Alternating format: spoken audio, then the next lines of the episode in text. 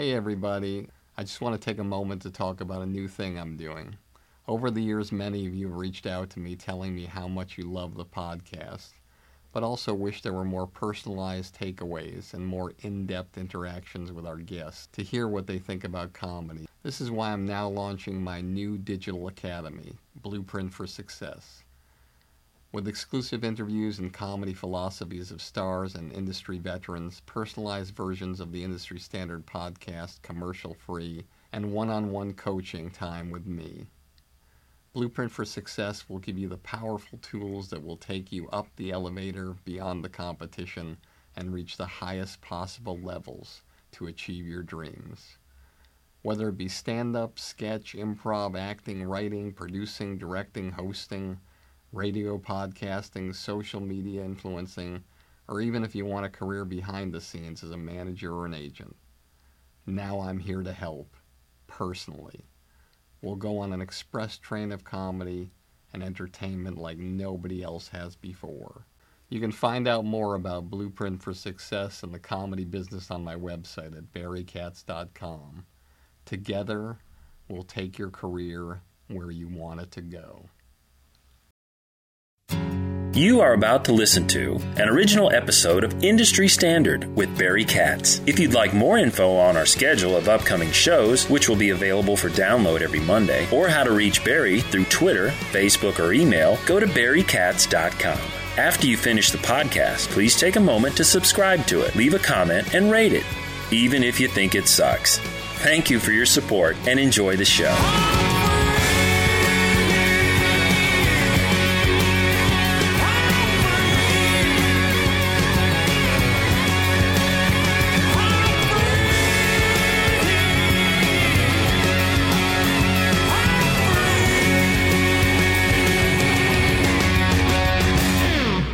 Welcome back to another episode of Industry Standard with me, Barry Katz. I'm very excited today for my guest, Scott Aukerman, who you're going to find out a lot about. This guy is a force in the entertainment business and has pretty much held every single title there is in the entertainment business from writer to host to director to producer to actor to entrepreneur to creator.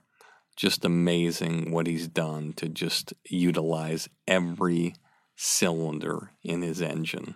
And the things he's been involved with have just been with the highest level of talent in the business.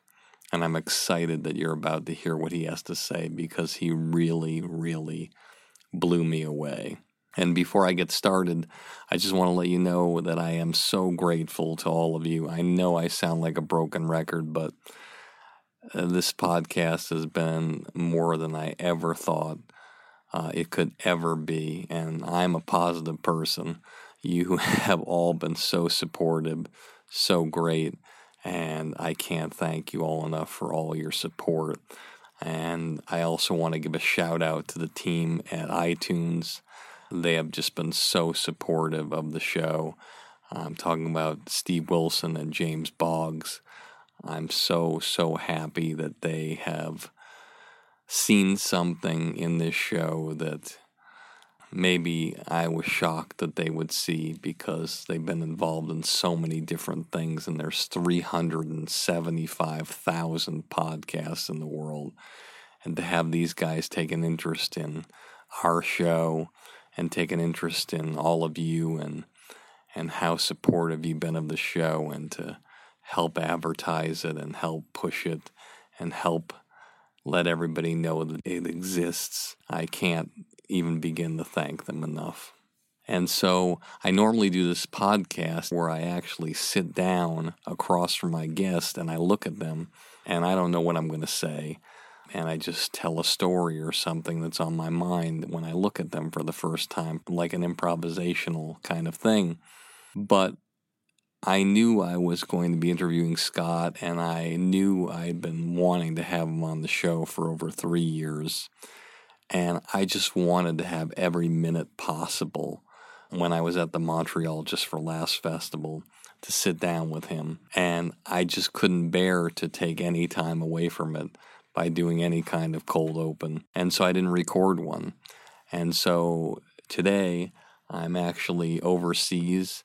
I've been in Japan, Thailand, China, and I thought, uh, what better way to do a cold open than to just sit down in my spare time here and listen to the interview and let you know what's on my mind. And as I listen to the interview that you're about to hear, the thing that struck me most about Scott is that he's a guy who is so accessible. He's a guy who, when he walked in the room, he was the kind of guy who you could tell why he was successful. You could understand how he was able to work with so many A list stars. You could figure out why he was comfortable doing a episode of Between Two Ferns, not only with the biggest stars in the world, but also with the President of the United States. He had this feeling about him, this aura that let you know that everything was going to be okay, but also the kind of aura of a leader of men and women, a guy who you want at the helm of whatever you're doing if you want it to be successful. And when I got through with the interview and I said goodbye to him, when he left the room, I was actually drained because most people would think that when you sit down with somebody, well, how can you say you're drained? How is that possible? Are you drained in a bad way? But when you sit down with Scott Aukerman and you get to spend time with him, you're drained in a great way because the way he looks at the world and the way he went about his journey in the business it expands your mind. It pushes your feelings of where you think you should be and how you can get there. And that's the best way I can have to describe it. And he's the kind of guy I can honestly say I've never really met anyone like him in my life. And I don't know if I'll ever meet anybody like him again. And I think the thing that impresses me so much about him is the fact that his navigational skills are amazing. He's able to deal with every different kind of personality. From Sean Penn to Sarah Silverman to Will Ferrell to Zach Galifianakis. Every nuance of every artist he's able to tap into and I think one of the greatest things I notice about him is the feeling that he can get the most out of anybody he works with. Whether he's directing a show or if he's just creating it.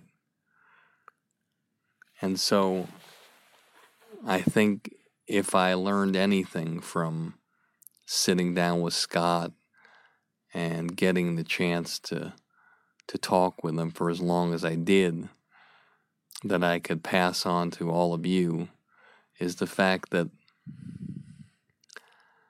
if you can just figure out in whatever job you're in of how to be able to mix with all different kinds of people, with all the different kinds of idiosyncrasies, but also maintain who you are as a person and maintain the strength to stick by your guns as to what you feel is the best way to handle any situation, but also knowing how to navigate within the people's minds and their creative thoughts and be able to lead without people feeling like they're being led.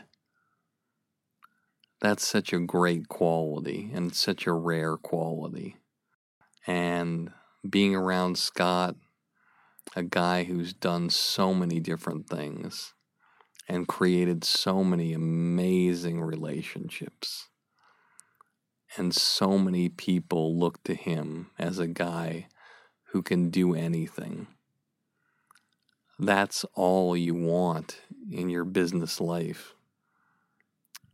Everybody in business that you work with wants to know that you're going to be able to navigate, that you're going to be able to deal with every different kind of client, but still keep the formula of what you need to keep still keep the creative vision on track that you want to keep, but still, in that way, make every different personality feel validated, feel safe, feel comfortable, and feel like they're inspired.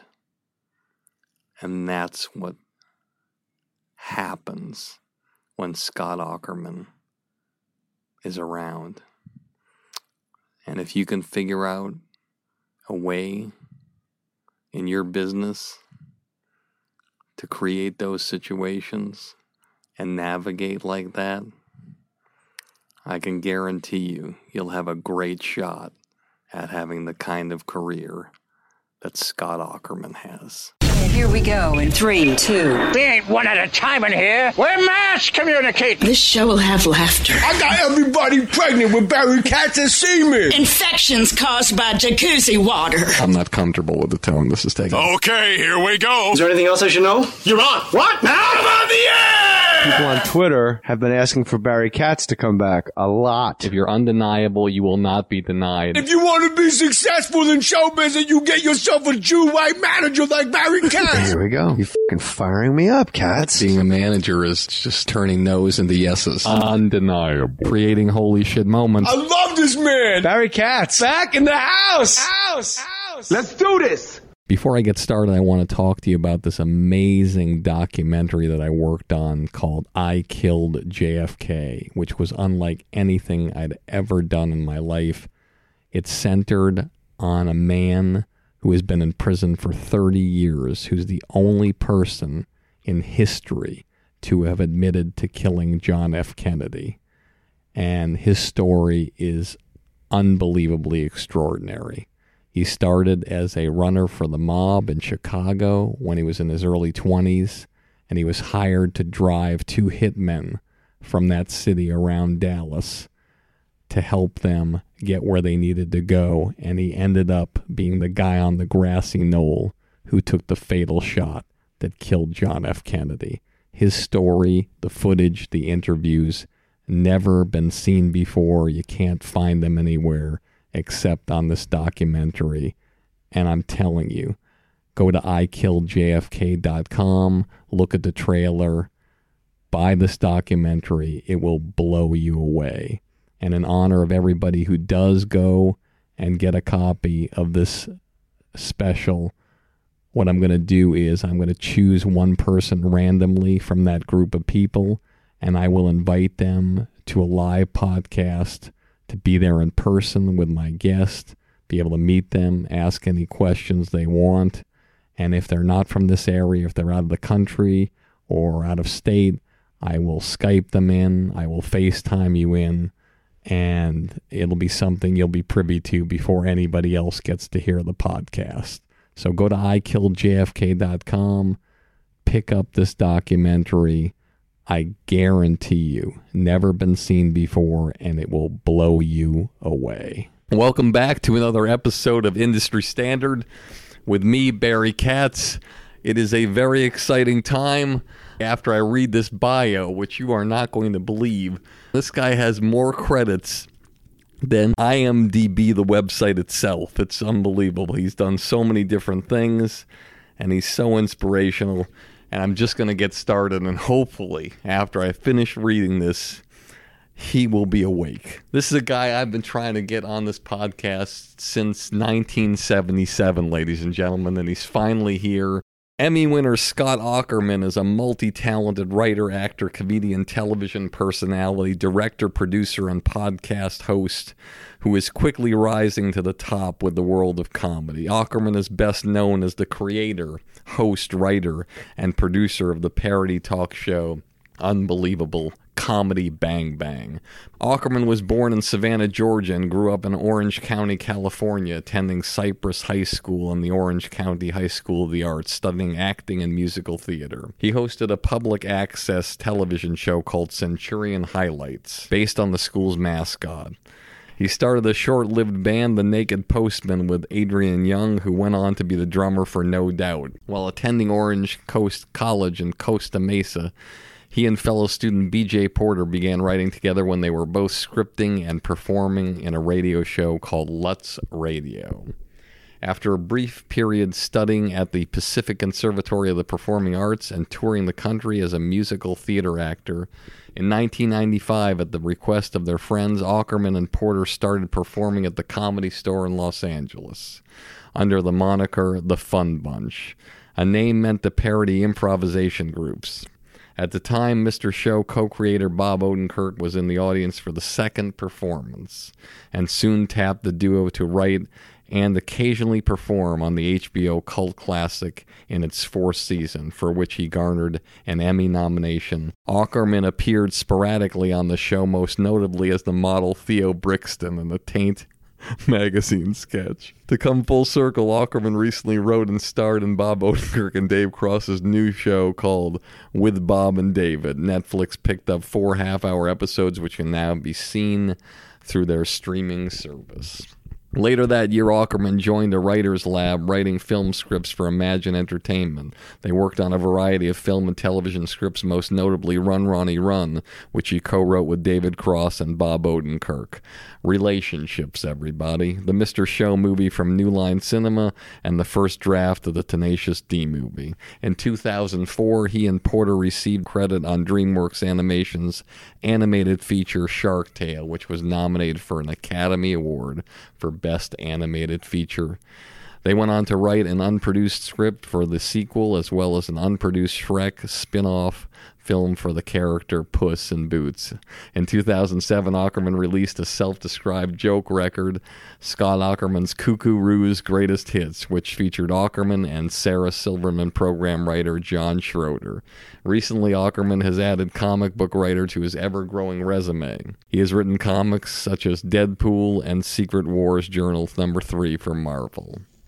In 2009, Aukerman took on the role as host Andy Samberg's head writer for the 2009 MTV Movie Awards. He also wrote a feature script for his close friend Zach Galifianakis in 2010 for Fox, and that same year co-founded the Earwolf Podcast Network as an umbrella to a number of podcasts, including the one he hosts, Comedy Bang Bang. The Aukerman's weekly podcast averages two million downloads a month and features comedians and actors in an open conversation about odd topics.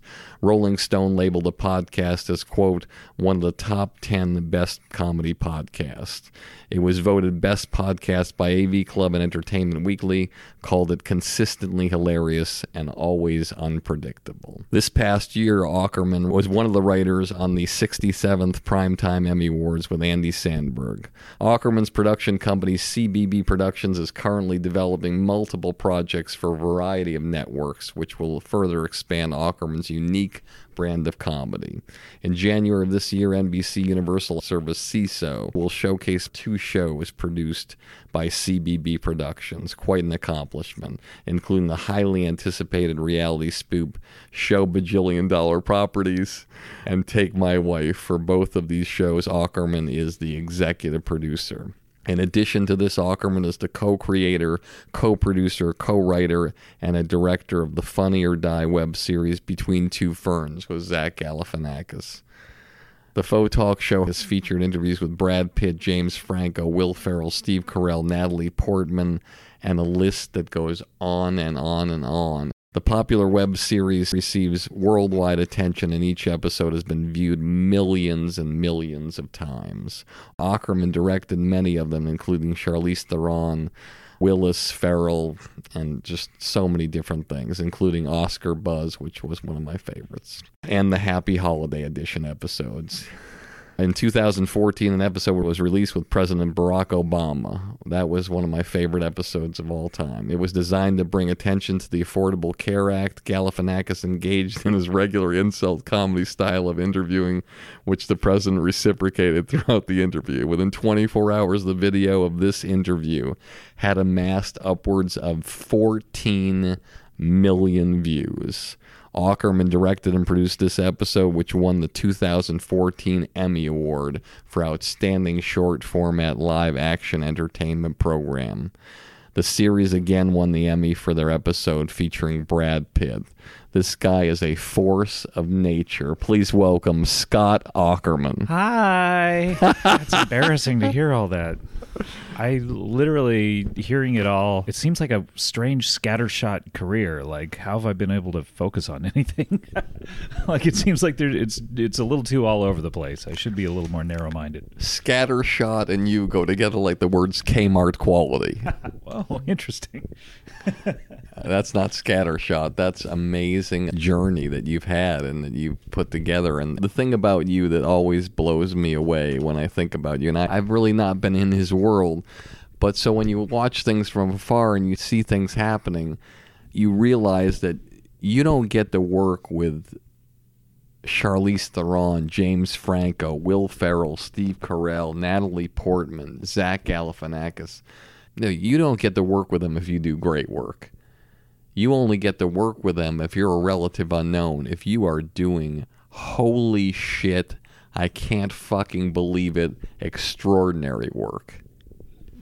Maybe. I mean, I, I I think I got my start, you know, as you said, with Bob and David for Mr. Show, and I think there was less competition back in the mid '90s. Uh, I think it was harder to find good writers. I think. I think I really lucked into the fact that I was doing, um, you know, the stand-up act and was around them all the time. And you know, Bob uh, very much mentored me and uh, would come and and introduce my shows. Uh, you know, he would see if like we needed a little boost, he would get up and do stand up before them, or he would be in them. So he's very gracious with his time. But um, I also think about it like on Comedy Bang Bang, the TV show, uh, recently when we needed some writers, I think our head writer Neil Campbell went through 200 submissions, and I don't think those guys knew 200 writers. I think they got like four submissions or something like that. So I think it was a little easier to break in at the time. That said, I think I continue to work with people because, you know, I try to deliver. You know, you try to make the final product as good as you can make it, whatever that process is. Try.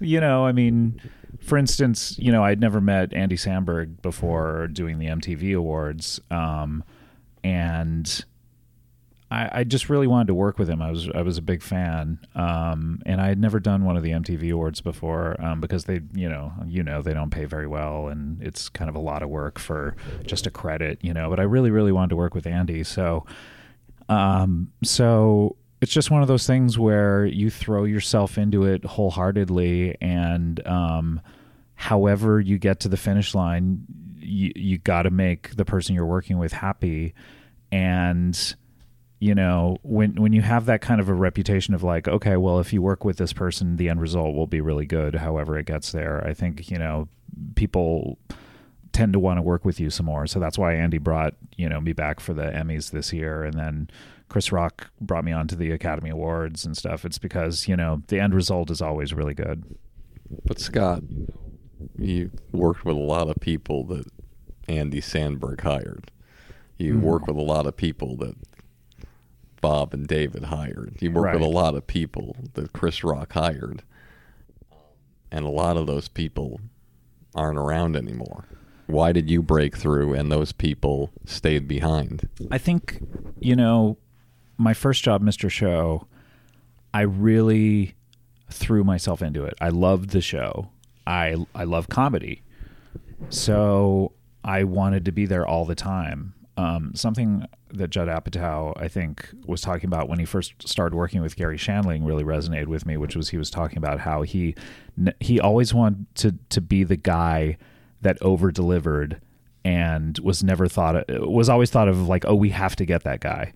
So when I was working on Mr. Show, I just tried to write as much as I could and write as many sketches as I could and try to be there in the room and constantly making stuff better. And, you know, in a way, show business is really just like when you're hired by someone, they they want to use you as they, they want to use you. you know, they're paying you, so you want to make yourself indispensable to people and you want them to go, "Oh, I can't do this without this person." And I've had that as as a, a boss as well. I've had employees where I'm like, "I don't think I can do this job without this person," and and you want to become that person when you're in show business, um, because otherwise, there's a lot of people vying for your your job and you know if someone's kind of funny but they're flaky and and they show up every once in a while and give some funny stuff sure there's a lot of people like that you know but you want to be the person who's indispensable who they say i just can't imagine going through this without you know this person on my team I don't mean to put you on the spot, but tell me somebody who you work with on the television show. A new person that came in and you see qualities of them in yourself. You know, I, I mentioned Neil Campbell before. He was our head writer for the TV show, and he was someone that I, I, I believe I first started seeing him in uh, a bar uh, performing right out of college. He moved out to California, and he um, was in a group called Fireball Deluxe with a few of his friends from Iowa, and um, I saw him, and he he was uh, in the group with Paul Rust, who has a television show Love on Netflix right now. And I saw I saw them in this group, and um, you know, I really thought that there was that spark for whatever reason. It it it very much seemed to me the same as when Bob saw me back in the comedy store very early on. There was just something about um, Neil's sense of humor that I really responded to. And so I, you know, tried to do exactly what Bob would do for me, which is, you know, uh, help him out as much as I could, appear in his shows. Um, I got, you know, uh, his manager, I invited his manager to come see him because he wasn't represented anywhere. Um, and then when I started working on the television show, uh, he was the first person I called to work on it. But that said, it all goes out the window if the person doesn't show up and deliver on the television show because the stakes are so high. So, as much as I love his sense of humor and love him as a good guy, uh, were he not to deliver, you know, that job could easily go to someone else. But he he's a guy who over delivers and and uh, doesn't overpromise and is there first person there, last person to leave will work on the weekends if he has to. Um, and not only that, but his stuff is very, very good.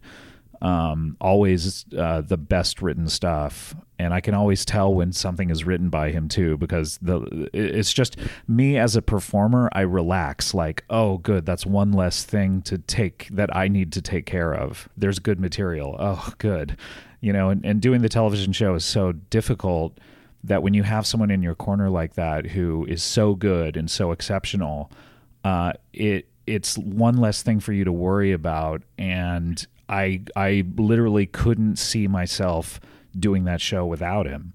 And I, I told him recently, you know, the show is as much his as it is mine, other than financially.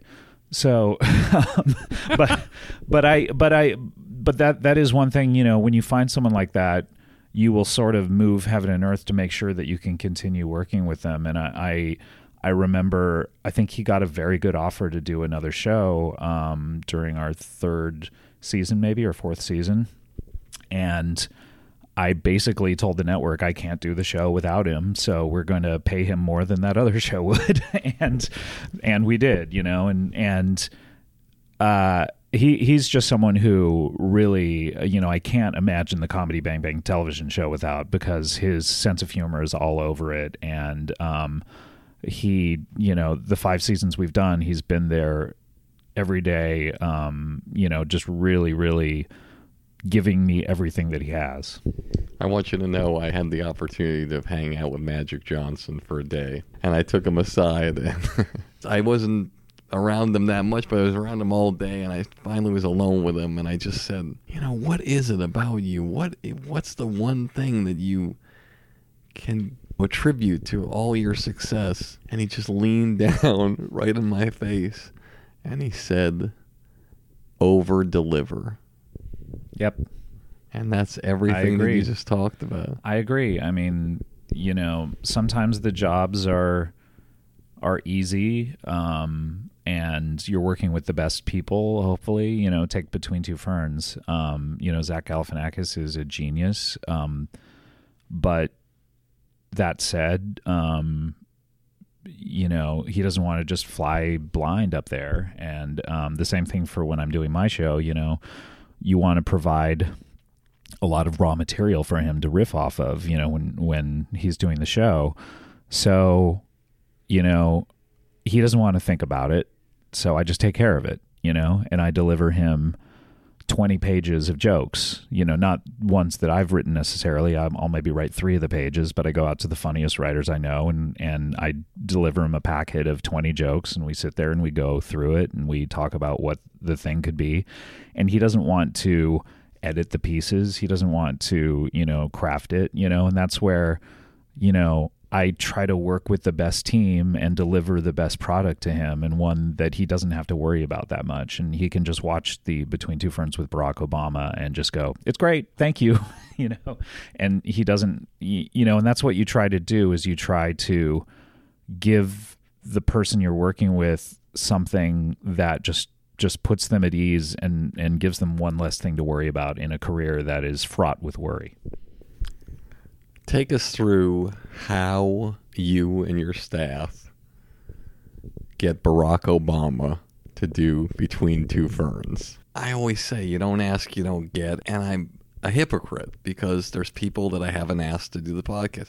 I've asked you over and over again to do this, and I've never asked Kevin Hart or Howie Mandel. I come up here, I say, fuck it. I ask them, they say yes, and I'm like, I'm such an idiot. But it but it it preys on your mind for a long time of like, oh, because the the nose do hurt. They really do. they do hurt. they do hurt. Your nose never hurt because I knew you were going to do this because I'm, I'm not busting your balls. I have a smile on my face. I never felt bad about it. I never felt bummed out because I knew how busy you are and how crazy it is. And I know that why do you do a show like this? You don't have to do a show like this. Well, So- also I told you I wanted to do it. I just Yes, couldn't at the time. that's right. like the nose that really hurt are the the non-response nose. That that's those are the ones that really really hurt. those sting when people don't even answer. when people don't even answer and you know that uh you know a, a not answer is as good as a no but um, when it's someone you know well and they don't answer it it tends to sting a little bit and i I have this technique that I do. With, if you pass on the show, you have to really say, "I don't want to do it," because what I say is, "Look, pick any day of the year at 12:30 p.m. and I'm there." i just was in a period over the last few months first of all i did 80 episodes of the television show in the last two years and then i was doing the emmys and the oscars and producing the other shows bajillion and stuff it was it was I literally was working every single day, so it was one of those things where I said I re- I would like to do this, I just can't in this period of time. So I'm glad that that it ended up happening. Um, as far as the Barack Obama thing, I think it was like you say, you you don't get it if you don't ask. So we were putting it out there a lot. I think. Who do you ask? You know, Funny or Die, I think has ties at the White House. I think they they know people at the White House. They've done a few videos for the White House over the years. So we we had channels that we knew we could get it to them. But that said, you know, we were constantly hearing about people like Oprah, for instance, who was going to do one. We heard Oprah was going to do one uh, about a year before her show shut down. And, you know, there's no bigger star on the planet. And we would sometimes get these calls where it would be an emergency call on a Friday saying, "Hey," and I'm just using Oprah as an example because it's one that I can recall. But um, hey, Oprah wants to do this on Sunday, and um, are you guys available? And it's one of those things where Zach and I would go, "All right, well, we have plans, but let's cancel our plans and let's go do Oprah," you know. And you start to get the process going, and you start you know writing material and you start contacting writers and finding material and you start conceptualizing and you cancel all of your plans and funny or die starts making production um, plans, you know, of how to get up to Montecito where she lives and where we're going to film. And then by Saturday, it's done, and she's not doing it anymore. And usually, what we would hear is, at for the request is Oprah really wants to do this. And then when it turns into a no, we hear, well, Oprah was never approached about this. And when she was finally approached, she said no. so, you know, they hook you with so it's it's usually someone's idea that it'll be a good thing, but the celebrity has not been consulted on that, right?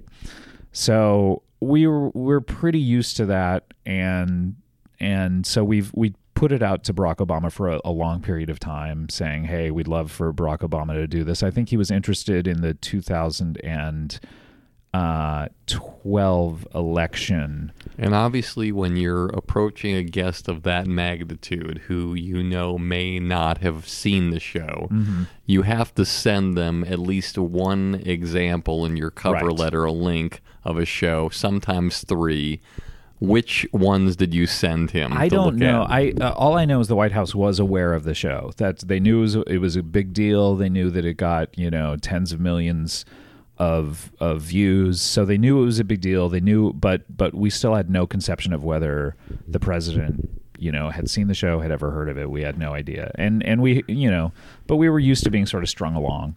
So when it came up in 2014 or so, um, we got a call from Mike Farah at Funny or Die who said, if this is ever going to happen, it's going to happen, and it's going to happen this week. It's my second guest on the podcast. Oh, Mike Farah was? Oh, good. Good guy. Um, you know, we we sort of took it like the Oprah thing where we go, "Oh, sure it's going to happen. Yeah, we're going to do all this work and then it's going to, you know, be snatched from us at the last minute." And so we went into it very wary and I remember meeting Zach at um, his place and we were both like, this is such a waste of time. it's such a waste of time to to spend an afternoon talking about ideas for this because it will never happen. Um, but we did the ideas. We worked up a treatment um, that the White House wanted to see of what we wanted to do with the video, which we usually don't do for people. Um, you know, if uh, Brad Pitt wants to be on it, Brad Pitt, we just schedule it and then we do it. We never clear anything with them. But for the White House, they needed to know what was going to be happening on the show. I would imagine also the White House has editing power over the piece. I'll tell you an interesting fact about that after I finish this part, but um, yeah. So so uh, the whole time we wrote it, knowing that the White House was going to say no once someone if not the president, but one of his advisors actually read the document and went, he's not going to do this. This is like, this is no way. Or watched one of the older videos or something, you know, and said, there's no way the president will do this. So we went into it just going, you know what? We're, we're going to make it as funny as possible. And if the president says no, the president says no, but we're, we're not going to soften this or make it more palatable, you know, or do a fake between two ferns video that's like not as funny as the other ones because why you know why become some shill for for the government you know? Like we want it to be funny. Now this is the odd thing about your scripts that are very unique and different and i think i should share with your audience. Normally you send a script to somebody for their approval you have dialogue for not only the host or the character, but you have dialogue for the person who you're giving the script to. So they're sending a script and a treatment that has is one sided. It just has all of Zach's stuff. They might want to write stuff for the president, but he's not going to. Actually, it was an interesting process because they did want us to write jokes for the president. So we did include some, but the the entire time I was very protective of it, saying, I don't want to show them too much material because they'll say no. I really wanted it to, you know, I wanted to take it as far as we could. And I said, if we put all of our cards on the table and tell them what we really want to do with this video, they're going to say no. And at a certain point, the White House um, people that we were talking to, I remember I was talking to one speechwriter who's a big fan. Um, I had some phone conversations with him. At one point, it became very clear to us that we had to lay all of our cards on the table. They were like, "Look, this is not going to happen if."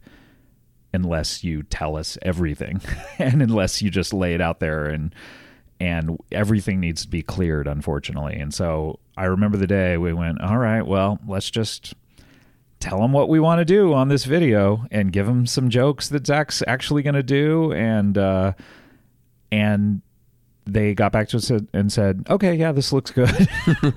and I was blown away. And I, I, I really expected it to be taken away from us.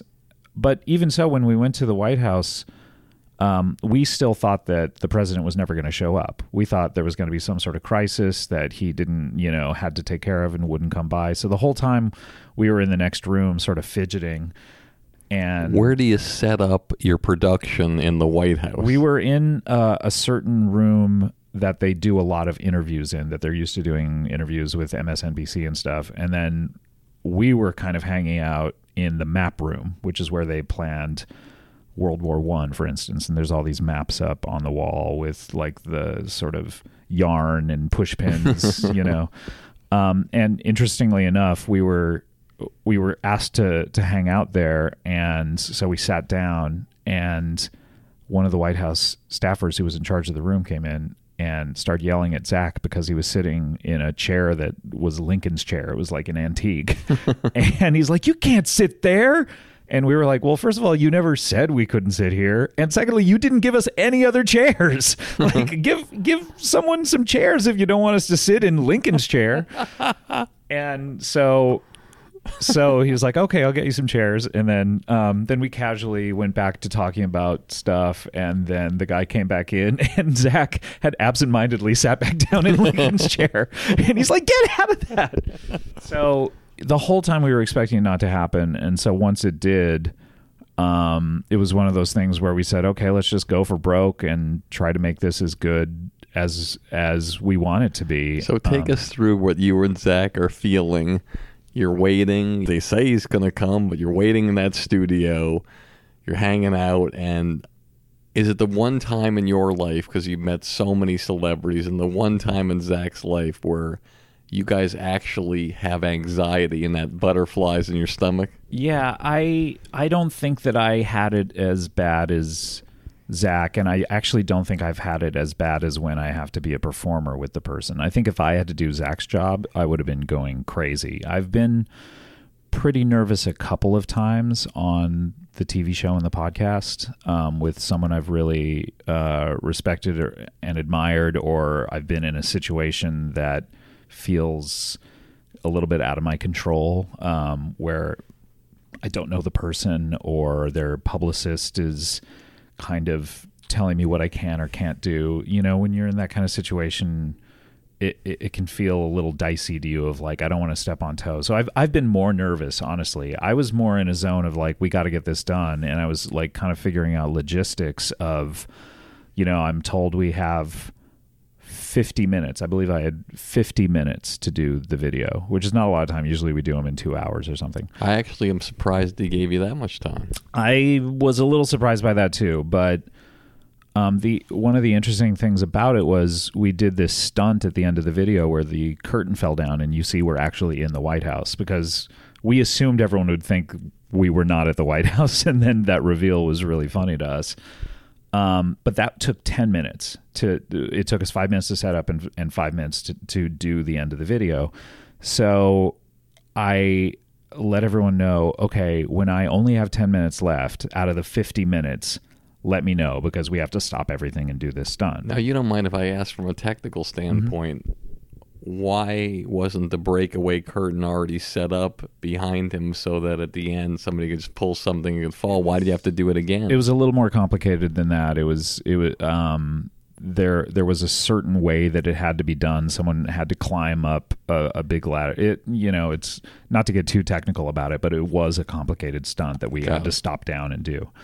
Um, so I had ten minutes. So I, I said, okay, we'll do forty minutes of of this, and then someone will let me know at ten minutes. You know when when I have to stop. And so the other the other very strange part of it was that I was told the president is a one and done guy, and he only wanted to do one take um, before he got in there. And um, I'm, you know, usually when we do these, they're a little more improvisational and they can take a long time to do. And so I was, I was kind of saying, okay, well, yeah, we can definitely do one take. Um, I said, what if we have to do another one? And his advisor said, why would you have to do another one? And I said, well, you know, if if you know we have to go again because you know something didn't happen in the first take. And the guy goes what wouldn't happen in the first take?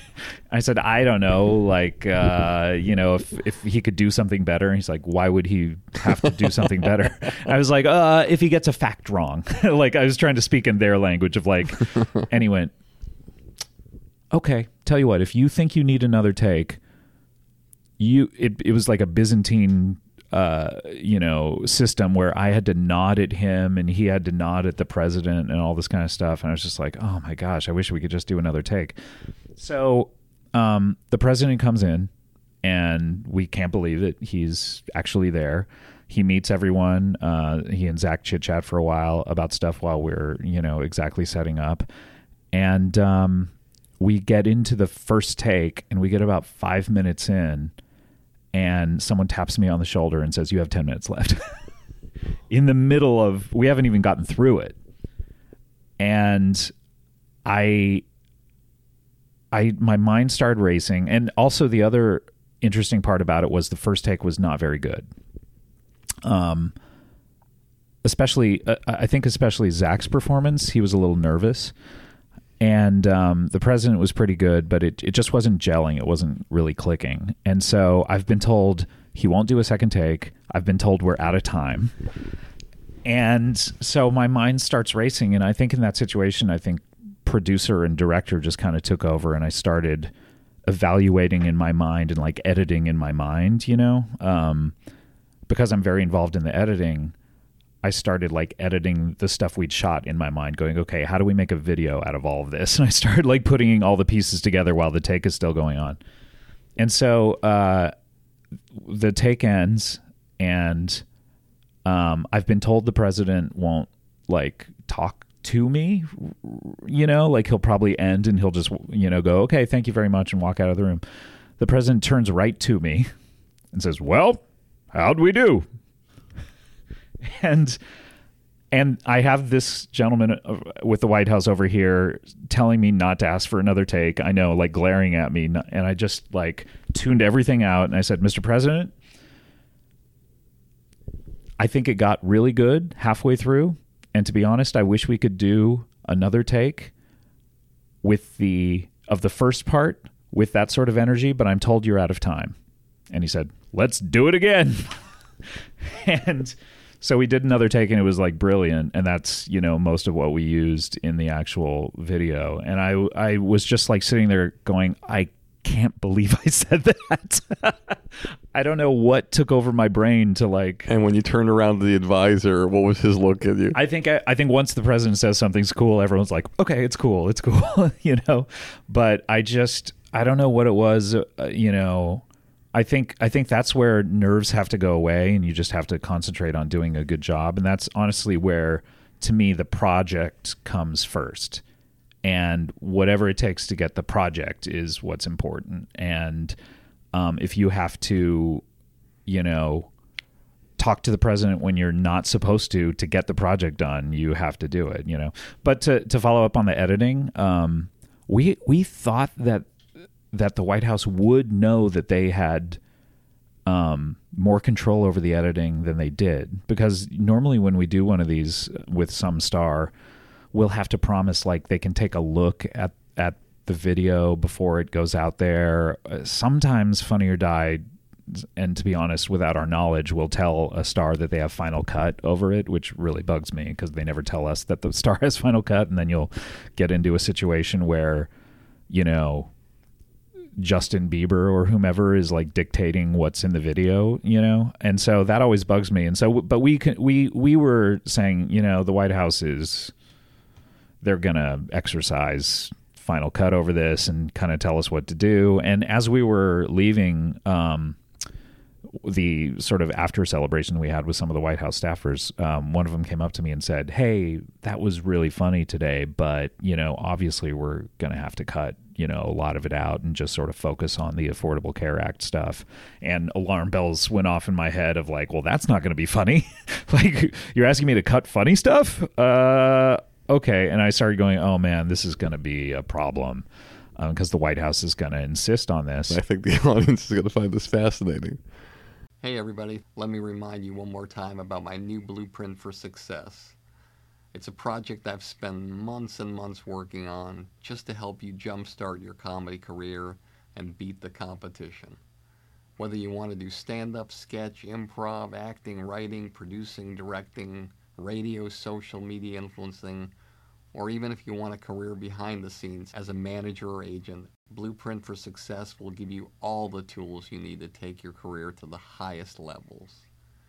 With exclusive interviews, my top 50 commercial free episodes from Industry Standard, one on one coaching with me, and unprecedented access into my knowledge and experience from over 40 years in this crazy business. I guarantee you that with Blueprint for Success, you'll become the creator you've always dreamed of becoming. No one's asking me to do this. I want to do it because I want to help you become truly undeniable. So just go to barrykatz.com, click on Blueprint for Success, and start your incredible journey today. I truly can't wait to work with you to help you change the trajectory of your comedy career forever. You're walking out of the White House with your camera bag and your digital card and your videotapes. You're walking out of the inner sanctum with everything, and even if they wanted editing rights, they don't have any of the stuff. Yeah, we have all of the footage and stuff. I, so what are they going to do? Repossess your income tax uh, return? Yeah, it was. Well, I don't. That's the thing. I I expected them to know they had absolute power, and and when we turned in the video, and it was another very similar situation of when I turned in the the treatment of what we wanted to do.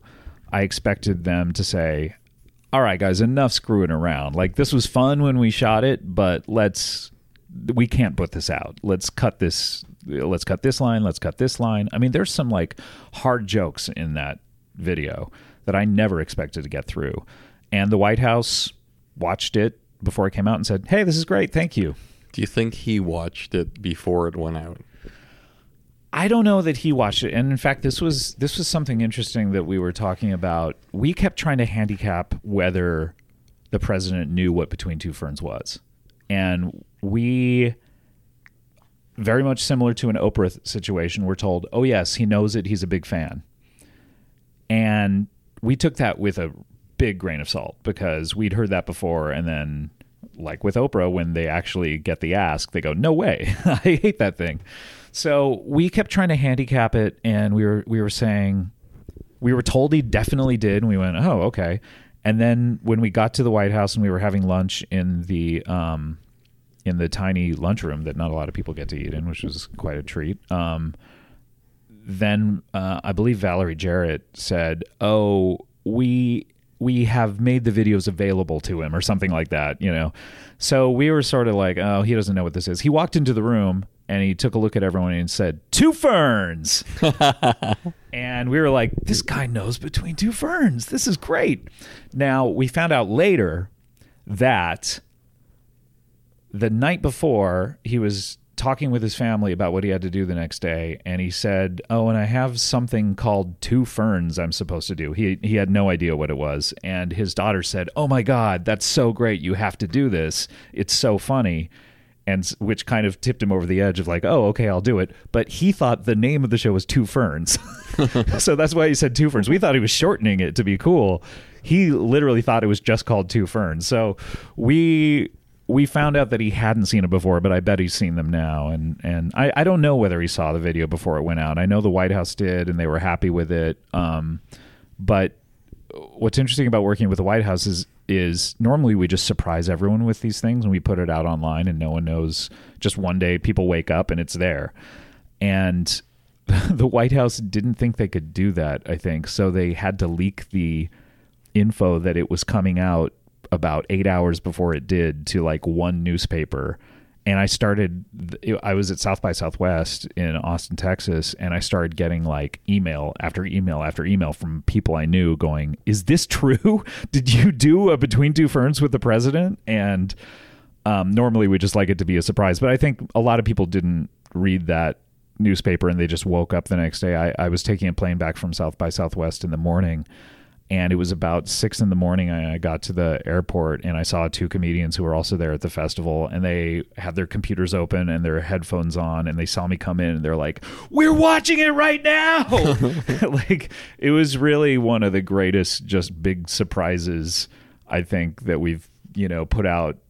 Uh, it, it was so much fun to just see the world like react with the surprise that it did and then to have it over that day and then the next day have it snowball. Um originally the the right um and the, the news media on the right like Fox News they uh were like oh yeah he did a video. Huh okay. And they didn't make a big deal out of it. And then they saw how popular it was and so they felt the need to demonize it and they had Bill O'Reilly come out against it and all these people and it made it more and more popular. And I saw such an uptick in the views once the right started saying it was bad and something that they shouldn't see.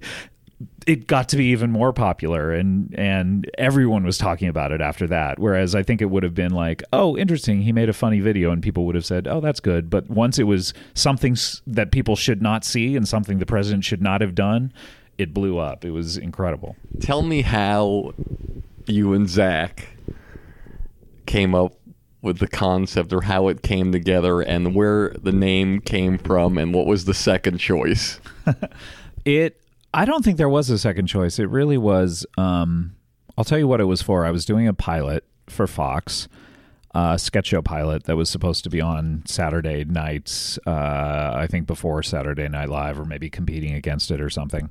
So i was doing a pilot and um we had a cast a really talented cast and um really great writers but also we wanted to do short videos that that were with people who weren't in the cast who maybe didn't have time to be you know in a sketch show regularly. So and zach was someone that i knew i wanted to do something with. So um, i put it out to zach and said hey do you want to do a video? And michael cera was another person who wanted to do something. I said michael cera also wants to do something. Maybe you could do something together. And so he came by the office and we started talking about stuff and he's like you know he used to work in public access the same way that i did.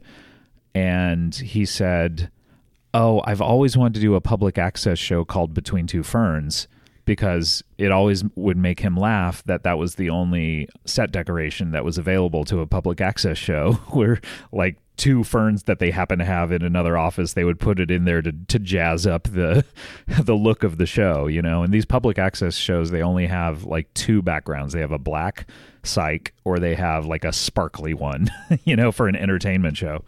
So it he just said, "Yeah, could we do some sort of a public access show?" And I'm the host, and so uh, Ruben Fleischer, who directed Zombieland, um, he was the director of it, and um, he figured out, okay, I think we'll do a three camera thing, and um, we shot it in a basement of the studio that we were at, um, in a tiny room, and it basically was like Zach and Mike improving and then we didn't have any prepared stuff for that one. We didn't have any prepared jokes or anything like that but um, me and the other writers were like in the next room shouting out stuff of like okay try this. Okay do this.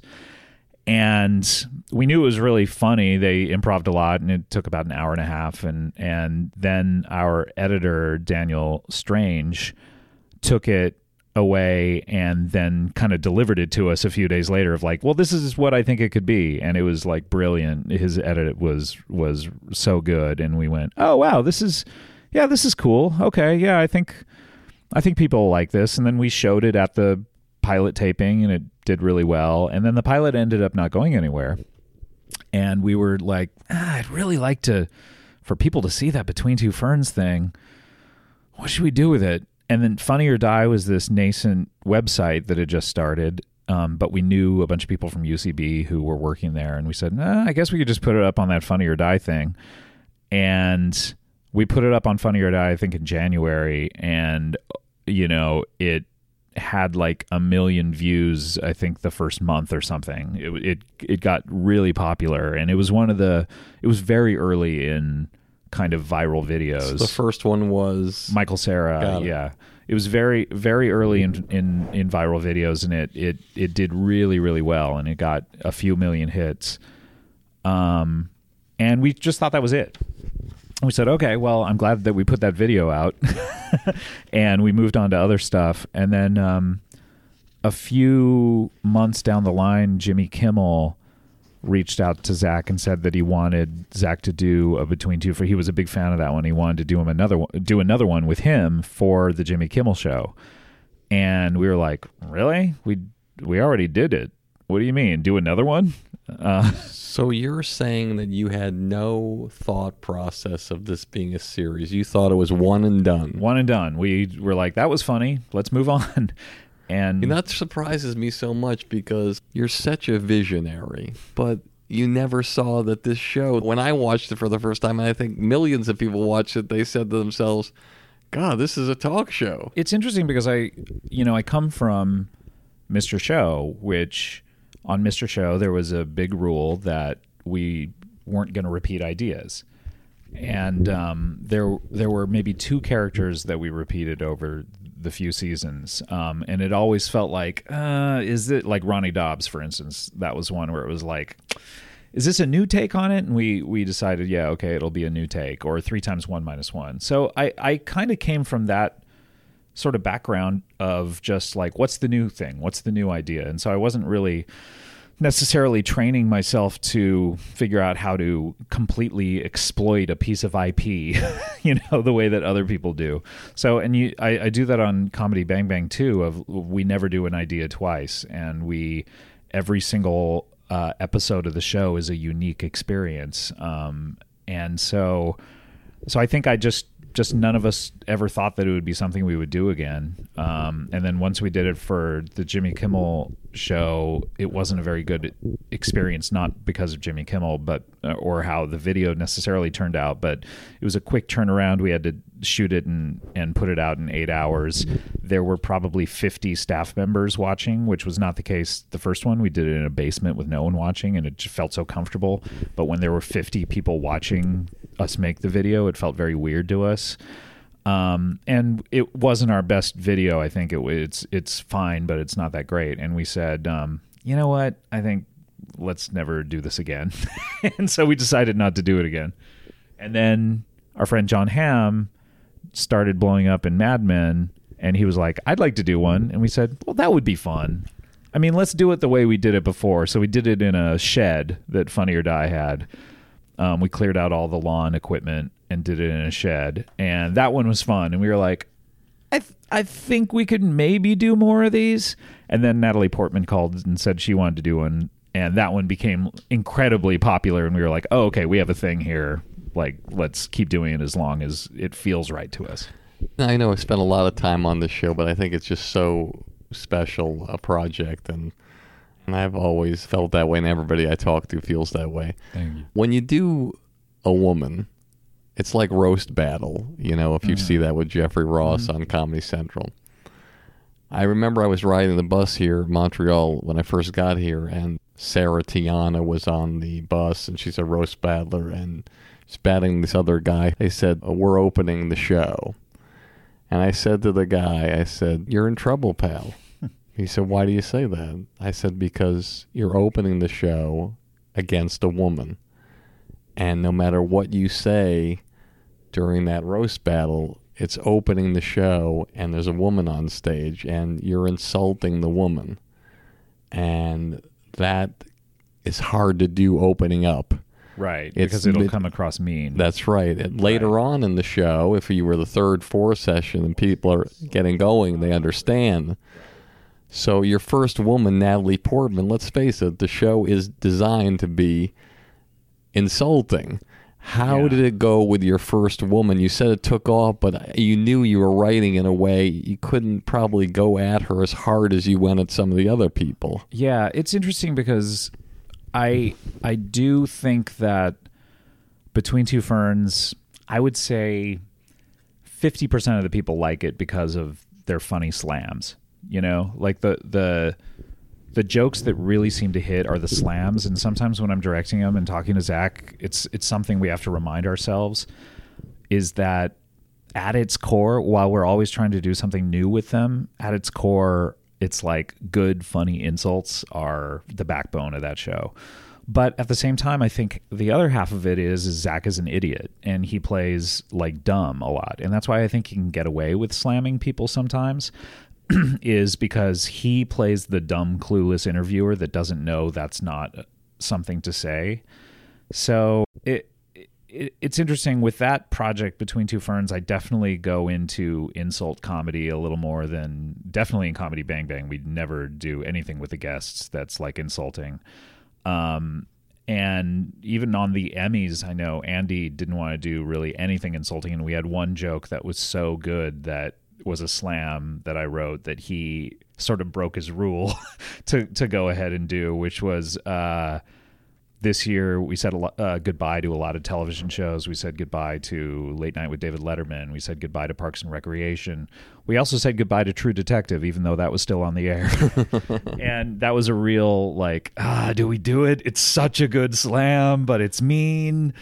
I don't know. And we ended up like saying it's too good let's let's just do it. But you know on comedy bang bang i've like cut jokes that are too mean you know because it's a different type of project. But back to your question it is interesting. I think on that one in particular zach played dumb um, and the clueless guy a little more of like um, not not getting it. And I think that's a little more easy to take um, in that situation, you know, especially, you know, male or female. Some people don't like to see their stars taken down a peg, you know. So if he plays dumb and is the butt of the joke, I think it, it works sometimes a little better. Sometimes when someone is just as funny as Zach, like Steve Carell, for instance, um, a comic titan was just as great at Zach. And so we had to come up with something new, which was Steve Carell insulting Zach you know, and so it's a twist on it because like Zach insulting Steve Carell, everyone's going to go, but he's super funny. What are you talking about? or Will Ferrell, when Will Ferrell did it, you know, it just kind of went into bizarre land, you know. So it's it it's kind of project by project. You don't want to be too mean, but then there are some people like a Justin Bieber that you go, you know what, let's take the gloves off, and people want to see uh, Zach be mean to him, and so we'll we'll go a little more into slam territory. Um, but a lot of times it's just person by person. You know how in a roast sometimes the guest of honor at the end you can tell they are hurt. Right. They Chevy are- Chase, most probably famously. That's right. Very, very sad. Even no matter how much they know about roast and whatever it is, for some reason, when you get up there and you sit there, some people occasionally Mm-hmm. take offense to it and they're hurt. Has there ever been one person on the show that came on and you noticed that they were hurt? I you know, it's interesting you say that because like I was just asked to be the the uh, person roasted for something, not a Comedy Central roast, but because um, those are for famous people. But um, for for this other thing, You're doing very well and you are famous. but I passed on it and I said I I have the internet. That's like the ultimate roast. like I get insulted every day.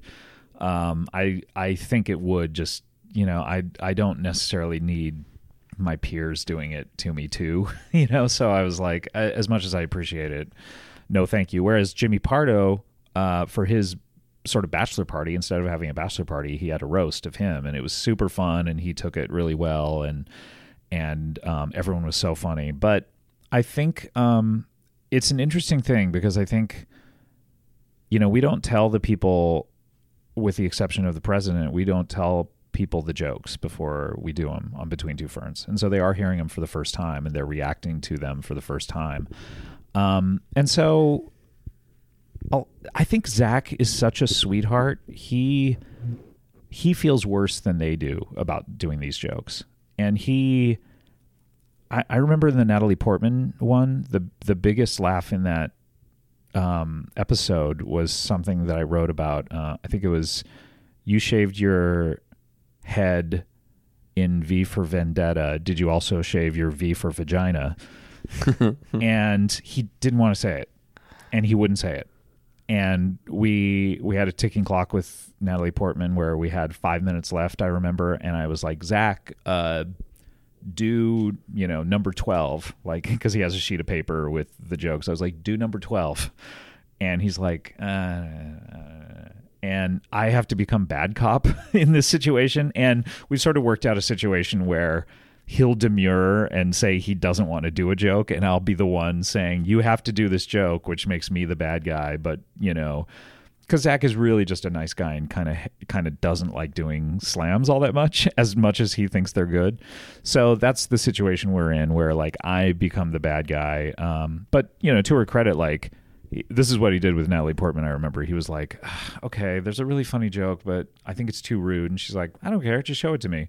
And he like showed the pic, the uh, the the joke to her on the paper, and she laughed and said, "Oh, okay, that's really funny. Okay, let me try to get serious about it." And then. Uh, then Zach said it. He felt comfortable saying it. He said it. She acted shocked, you know. Um, so that's usually what happens. I think there's been I would say the one that didn't go over so well with the star was probably the Sean Penn one, um, because I think he expected a. Uh, I don't know what he expected to be honest, and for that one, Zach played his twin brother Seth instead, and had shaved his beard and just had a mustache, and was playing Seth, who's kind of a very effeminate football coach um, from North Carolina, and I, I think he didn't expect that, and so we got some some blowback on that. I know of like that that Sean Penn wasn't happy about the video, but um, for the most part, everyone's been just you know happy and and knows that you know. I mean, look at the Brad Pitt one. I mean, we did some slams in that one that I never thought we were going to get through, and he had a good time and was great to work with. So most people have like a good sense of humor about it. Last question about this show. Comedy is subjective. People say there's nothing new in comedy. Formulas are old, but new concepts come about within those formulas. The first time I saw Between Two Ferns, I immediately thought of something. Mm-hmm. And it bothered me that I thought about it hmm. because I thought to myself, I see Zach in a way that I have so much respect for him. He's just such an amazing artist. And I don't know you personally, but I have enormous respect for you. And I know how original and unique and special everything is that you guys do. And I thought the first time I saw it, as much as I loved it, two words popped into my head that affected me a little bit. And I got over it because the show became something that's so special. And those two words were Jiminy Glick. Mm, interesting. I mean, I'm a big fan of Jiminy Glick too. I think, I think that's true. I mean, I don't think the show is uh, groundbreaking or unique.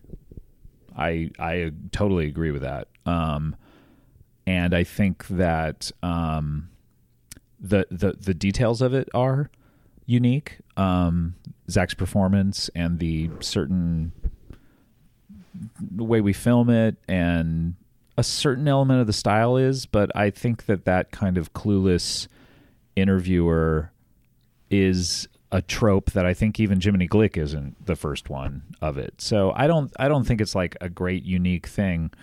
So when people say, "Oh, this is ripping off Between Two Ferns," I'm kind of like, "Well, come on!" like, there's a long lineage of this type of thing. Um, the times I do think people are ripping off Between Two Ferns um, are when the details are exactly the same. There's someone on YouTube who does a show, and he introduces the show with the exact same language that Zach uses, the exact same delivery um, and that that kind of bothers me. Um, I think Martin Short. I hope he would say that they are different because the performances are different. Like Zach is not doing Jiminy Glick. Like Jiminy Glick is like brilliant, and I just not recently, but maybe four years ago, saw him do it live in Vancouver, and it's he's so amazing at it. And that is something that I think, like I'm saying, that generality has been done a lot of times. You know, um, Alan Partridge. Um, you know, uh, Fernwood Tonight. You know, I mean that the the fake talk show with an idiot hosting it is is something that's been done a lot. I think it's the specificity of it is where you where you can kind of claim ownership to it, you know. And so I think that you know, uh, comedy Bang Bang is not necessarily new, but the way that we do it is new. And I know that like Norman Lear actually, um, I was told watch Comedy Bang Bang, and He was a guest on my show. oh cool, yeah, he watched Comedy Bang Bang and was a big fan. I'm a big fan too. When you're creating and putting together comedy Bang Bang, there's influences in the world of Yeah. television and different things. But when I saw that and I heard it, I maybe I'm just not as much of a historian. I didn't think of any specific show that I thought was similar. Obviously, when I mentioned Jiminy Glick and Zach, the performances, and that's what separates. That's formula and comedy. Like I said, nothing eh, they say is new, but you try to take a formula and make it special. Romantic comedy, they mm-hmm. always start the same, they always end the same. Are And two people gonna kiss? I hope they do. That's why you're not writing for romantic comedies. I've tried. Never get Thank made. God you failed. but the comedy Bang Bang, which I can't point to one show that somebody might say, you know what, that show, the formula for your show is the formula for the show, and your characters within it are different. Am I, I wrong? Think, I think the formula, it's a, as they say in the business, the format is unique. I think, uh, much like Saturday Night Live has a format that that is unique to them. I think our our structure of the show is unique, but at this at the same time, I think, especially the first season, I was basically doing Letterman. What what I you know my impression of like early Letterman bits, and And um, it's so weird, and I feel so naive. I never felt that. I think it's you know I read something about Radiohead once, and I am certainly not comparing myself to Radiohead, but OK Computer, they were doing an impression of some other band they thought, and they were like, "Ooh boy, we're sort of a shameless ripoff of that band," but because they were doing it, it only sounded like themselves, you know, and so I think that that's kind of what it is is like i can see myself like oh boy i'm really carl reinering it up at this point you know 2000 year old man style straight man. I'm really doing a you know a, a bold impression of him. But because it's me doing it in my brain it comes out different you know. But i i can see the influences definitely. I mean i think pee-wee's playhouse is a big one that people you know you always try to get close to something and do it your way. I think a lot of the Pee Wee's Playhouse influences on the show, we were doing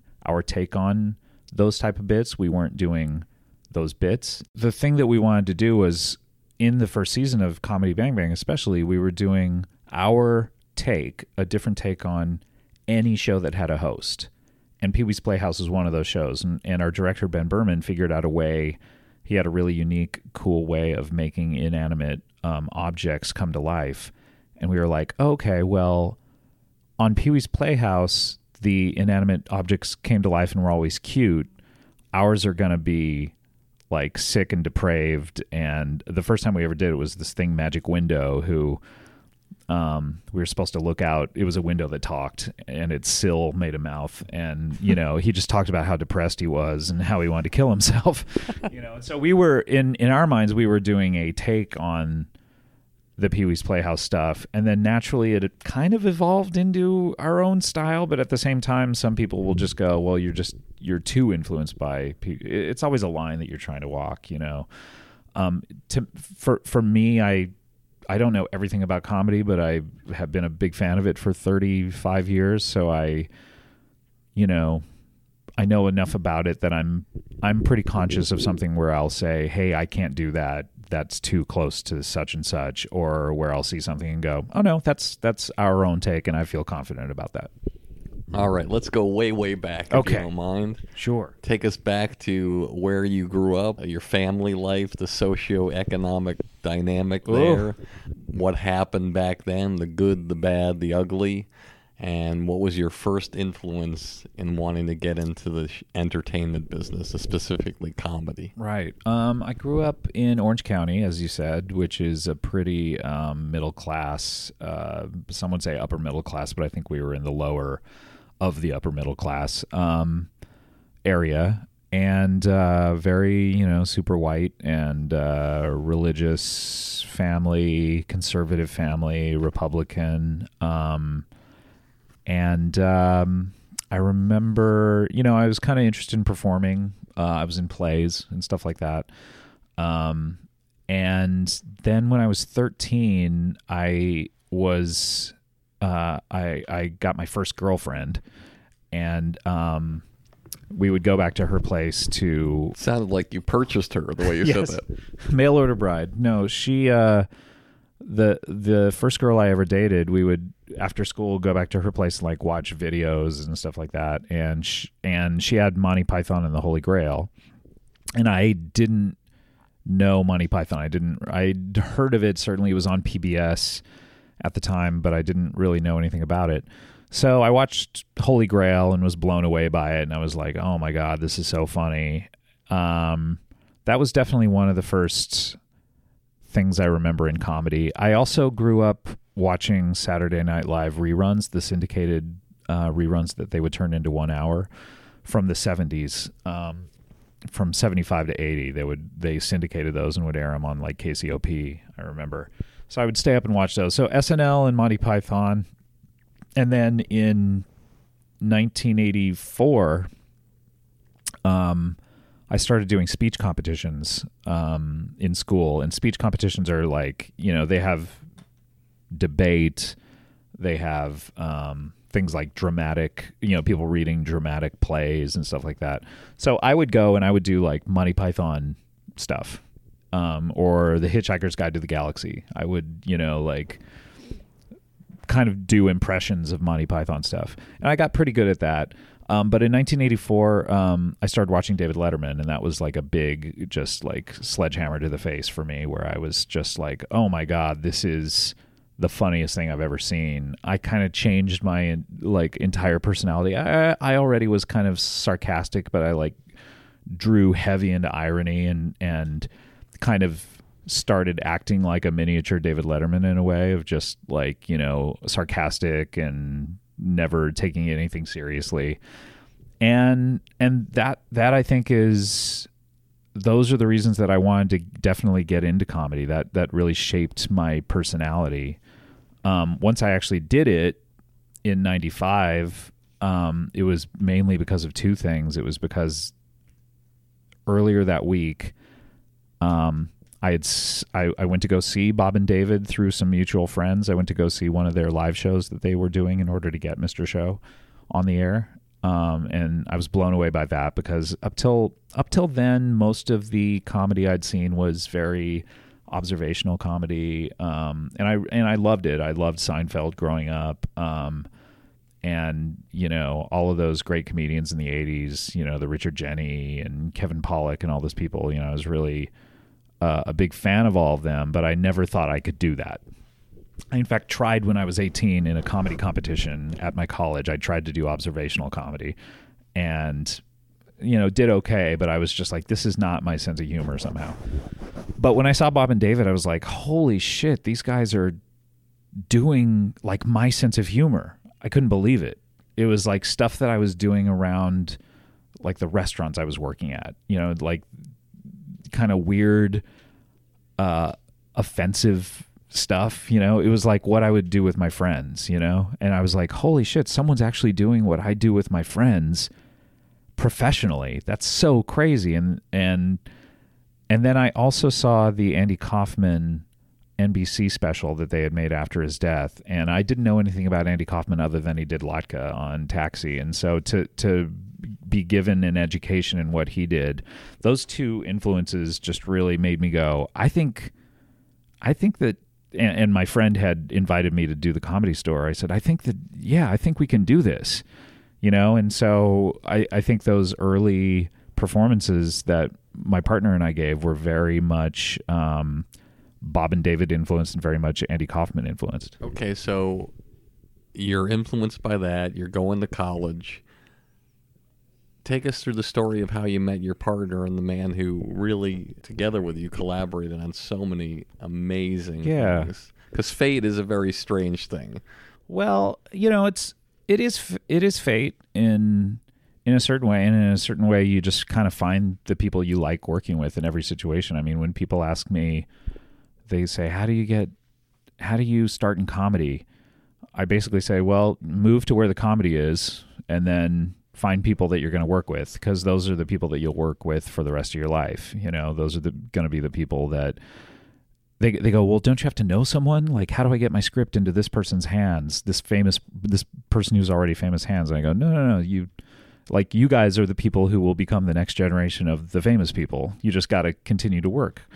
So I, th- I think it was that I I um, I met B.J. Porter uh, doing a play, and um, it was a play that we were all cast in, and you were expected to write your own material and we had the first read through of stuff that people had written and i wrote a sketch for it. It was a christmas show. I wrote a sketch for it um, like a 40s radio hour. I wrote a sketch um, based on the gift of the of the magi where um, a uh, woman cut off all of her hair to buy her husband a watch and um the the guy hadn't sold his watch fob or anything. He was just like shocked that his wife was bald and was like could you please put on a hat?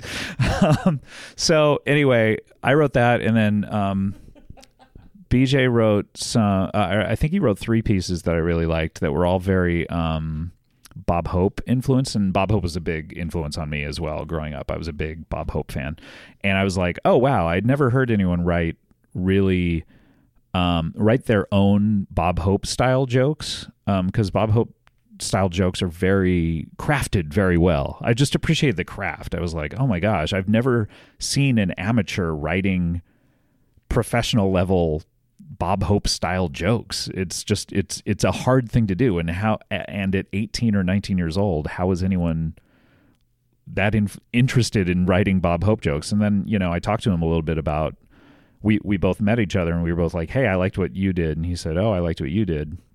And I I started talking to him about Bob Hope and he was a guy who like would watch Bob Hope movies and sort of memorize the jokes and figure out how they were put together and then sort of reverse engineer them and write his own kind of uh, based on those and sort of uh, and it was just really interesting to me that someone's mind could work that way you know? Um, so we struck up a friendship and started writing stuff together um, you know mainly plays and you know goofs uh, at, at the college we were going to.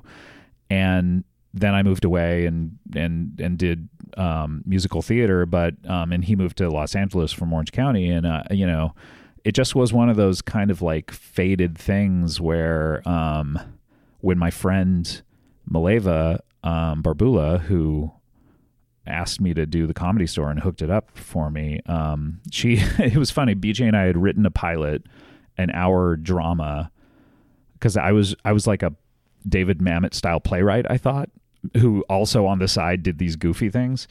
Um, she read that and was like, "Oh, this is awful." Um, she goes, "But you're really funny in your personal life. Why can't you just like do comedy?" Because she, she was roommates with Karen Kilgariff and she knew Bob and David and all these people. And I was like, I don't know. I don't think I could do comedy. And then I saw Bob and David do it and saw that Andy Kaufman thing and it all just like coalesced in my mind and went bing. And I said, okay, BJ, we got an invite to do the comedy store at this show that, you know, Bob and David perform at, and Margaret Cho and Janeane Garofalo and Andy Dick and all these people, and it was like, let's let's do this, you know. And we came up with something we were going to do, and it just like like a thunderbolt kind of came of like, oh wow, this is our sense of humor. Let's do this, and it went really well and you know it just was and, and, you know bob was there at the second performance and and said oh hey it was really funny you guys should write on my show you know and it, it just kind of all took off from there it was like kind of just a, a coalescing of a bunch of different things happening you know that just kind of hit me of like oh comedy yes okay i get it now Yeah, and so you get a job on Bob and Dave's show, Mr. Show, and something that a lot of people don't know about writing and the WGA is it's great to get hired as a writer on the show. It's 50% as great when you get hired as a comedy team financially. That said, what's very interesting is they thought they could hire us as a team, and on a sketch show, you can't hire a team. Oh, that's right. And so they they told us we were being hired. I think before they knew that they ha- had to hire us separately, and were kind of upset when they found out that they had had to hire us separately. Most productions want to save money by hiring Right. teams, at least one team on a production. And because you don't have to pay both, you have to pay them the same salary. I don't know why the rules are different for that, but yeah, it was one of those things where I think it could have upset the apple cart for us. Um, but they they went for it, and I, and I have to say Bob really went to bat for us um, because I don't think David wanted to hire us, and um, in fact, after the season wrapped, I, I went out to drinks with David, and he he sort of told me that he was like, "Oh, you know, like I didn't really want to hire you, but you know, you were great, and thank you so much." You know, it was just one of those things where once I got in, it was like I was very intimidated, very nervous. I I remember saying to Andy Kindler, um, I was like, I, uh, I I I don't know why I recall this, but I was on the phone with him. And this was back when everyone called each other all the time. and so I would have like half an hour conversations with Andy Kindler, which you don't do anymore, you know, for some reason, even though we all have phones. Like now it'll go months without me talking to Andy. But at the time it was like, no big deal. Call up Andy Kindler and like talk to him for a half hour because like you're sitting around your apartment and you know. And so I remember talking to Andy and I was like, I um, I think I'm really good at writing jokes by myself on the computer if I think about them. And I thought I was like a craftsman or something. And I was like, I, I think I can do that. And what I'm really nervous about is being in the room. And, and what if Bob or David turns to me and says, okay, do you have a joke for this? I don't think I can do that. Um, but I think I'll be okay if I can just like go in my office and just write sketches and by myself in privacy. And what is totally bizarre is I became the opposite person. The first day I was really nervous, and I think all of the new hires were. And Bob and David threw us right into the deep end and we're like, "All right, so here's let's read this sketch and let's talk about it." And so Bob goes, "Okay, what do we think?" And everyone's very silent because no one wants to be the first person to talk. And I was just like, "Ah, fuck it." I was just like, "Okay, well, I think this." And I just something about my brain is, is like I'm very opinionated about certain things and I have to get it out, you know? And so when I read that, I was like, oh, I bet I know how to fix this. And so I said, okay, here's what we do. and I just, and, and that's, that's what kind of made me indispensable to them is I was the guy who always had an opinion, right or wrong, on how to fix something. And, um, you know, I think in the in the Mr. Show book, Bill Odenkirk talks about like, you know, Scott is very opinionated, and it's very bizarre to me that I thought I was going to be the guy who kept to myself when I became the guy who essentially was like always at their side, you know, giving opinions. That's fantastic. And so you're in there, you're doing it, and you're making, just so you know, minimum wage writers on these shows make around $2,700 a week, which is about $2,700 more a week than he was making. Right. So- I came. I, I. I. My unemployment ran out literally the week before we started, um, and and I had been on unemployment because I I had been a waiter for ten years and quit in order to work on a like an internet only show that got canceled like a month and a half in, and then Bob kept saying, "I think you're going to be a writer on the show. You're going to be a writer on the show." So I went on unemployment, and then at a certain point, I was like, "Bob." My unemployment is out. I gotta, I gotta know. And he's like, "You're in, you're in." And so to have that twenty seven hundred a week was so much money to me. At the same time, I didn't keep track of it, and I didn't realize that a lot of weeks you're not getting paid. You know, like uh, Uh, uh, like you're hired for a minimum of weeks. Yeah, there's certain shows how they hire people. It's changed over the years. But if you're doing the nightly show, let's say with Larry Wilmore, you'll sign a 13 week contract for around $4,000 a week, sometimes 4500 depending if they want to stretch it a little bit, if there's somebody they really want. And the 13 weeks might have like two or three break weeks that you still get paid on on that show. But when he was doing Mr. Show, it's the opposite. where you're hired for 13 weeks, but it's a five month process, and there are weeks that you're not getting paid for that you're expected to work. Um, and that you could, if you were a jerk, say, Hey, I'm not getting paid this week. I'm not working. Um, and yet, why would you ever do that? because you're on your dream job and you're, you know, like I said, I love this show and I want to make it good. So I never kept track of the weeks I was getting paid or anything all I know is we wrapped the show. I started it in in, March or something, and we wrapped in December. And um, I went to the ATM, and I never paid attention to my balance. And I went to the ATM um, after the week we wrapped, and my money was all gone. and it had all been blown on magazines and movie tickets and CDs, and it just was all gone. I was like, "Oh God, what do I do now?" And what did you do? I uh, BJ Porter and I had written a film script before we started the show, just on spec that we had been talking about since the college days. That um, there was just this idea he had of it was a really good idea. I don't even want to say it because hopefully we're still going to make it someday. But um, that film script was was I remember I showed it to a bunch of people. I showed it to my family, and they were like, eh, yeah. and I showed it to my girlfriend at the time, and she was like, I mean, I don't think this is very good. But she worked for the head of propaganda films, and she said, I'll put it in the to read pile and get coverage for you. And she put it in the to read pile, and it was the one script out of that whole pile that they said we would recommend making this. and she was like, I don't really she she was like, I'm not a comedy fan, so she was like more into dramas. so she's like, I guess I just didn't realize it was a good script.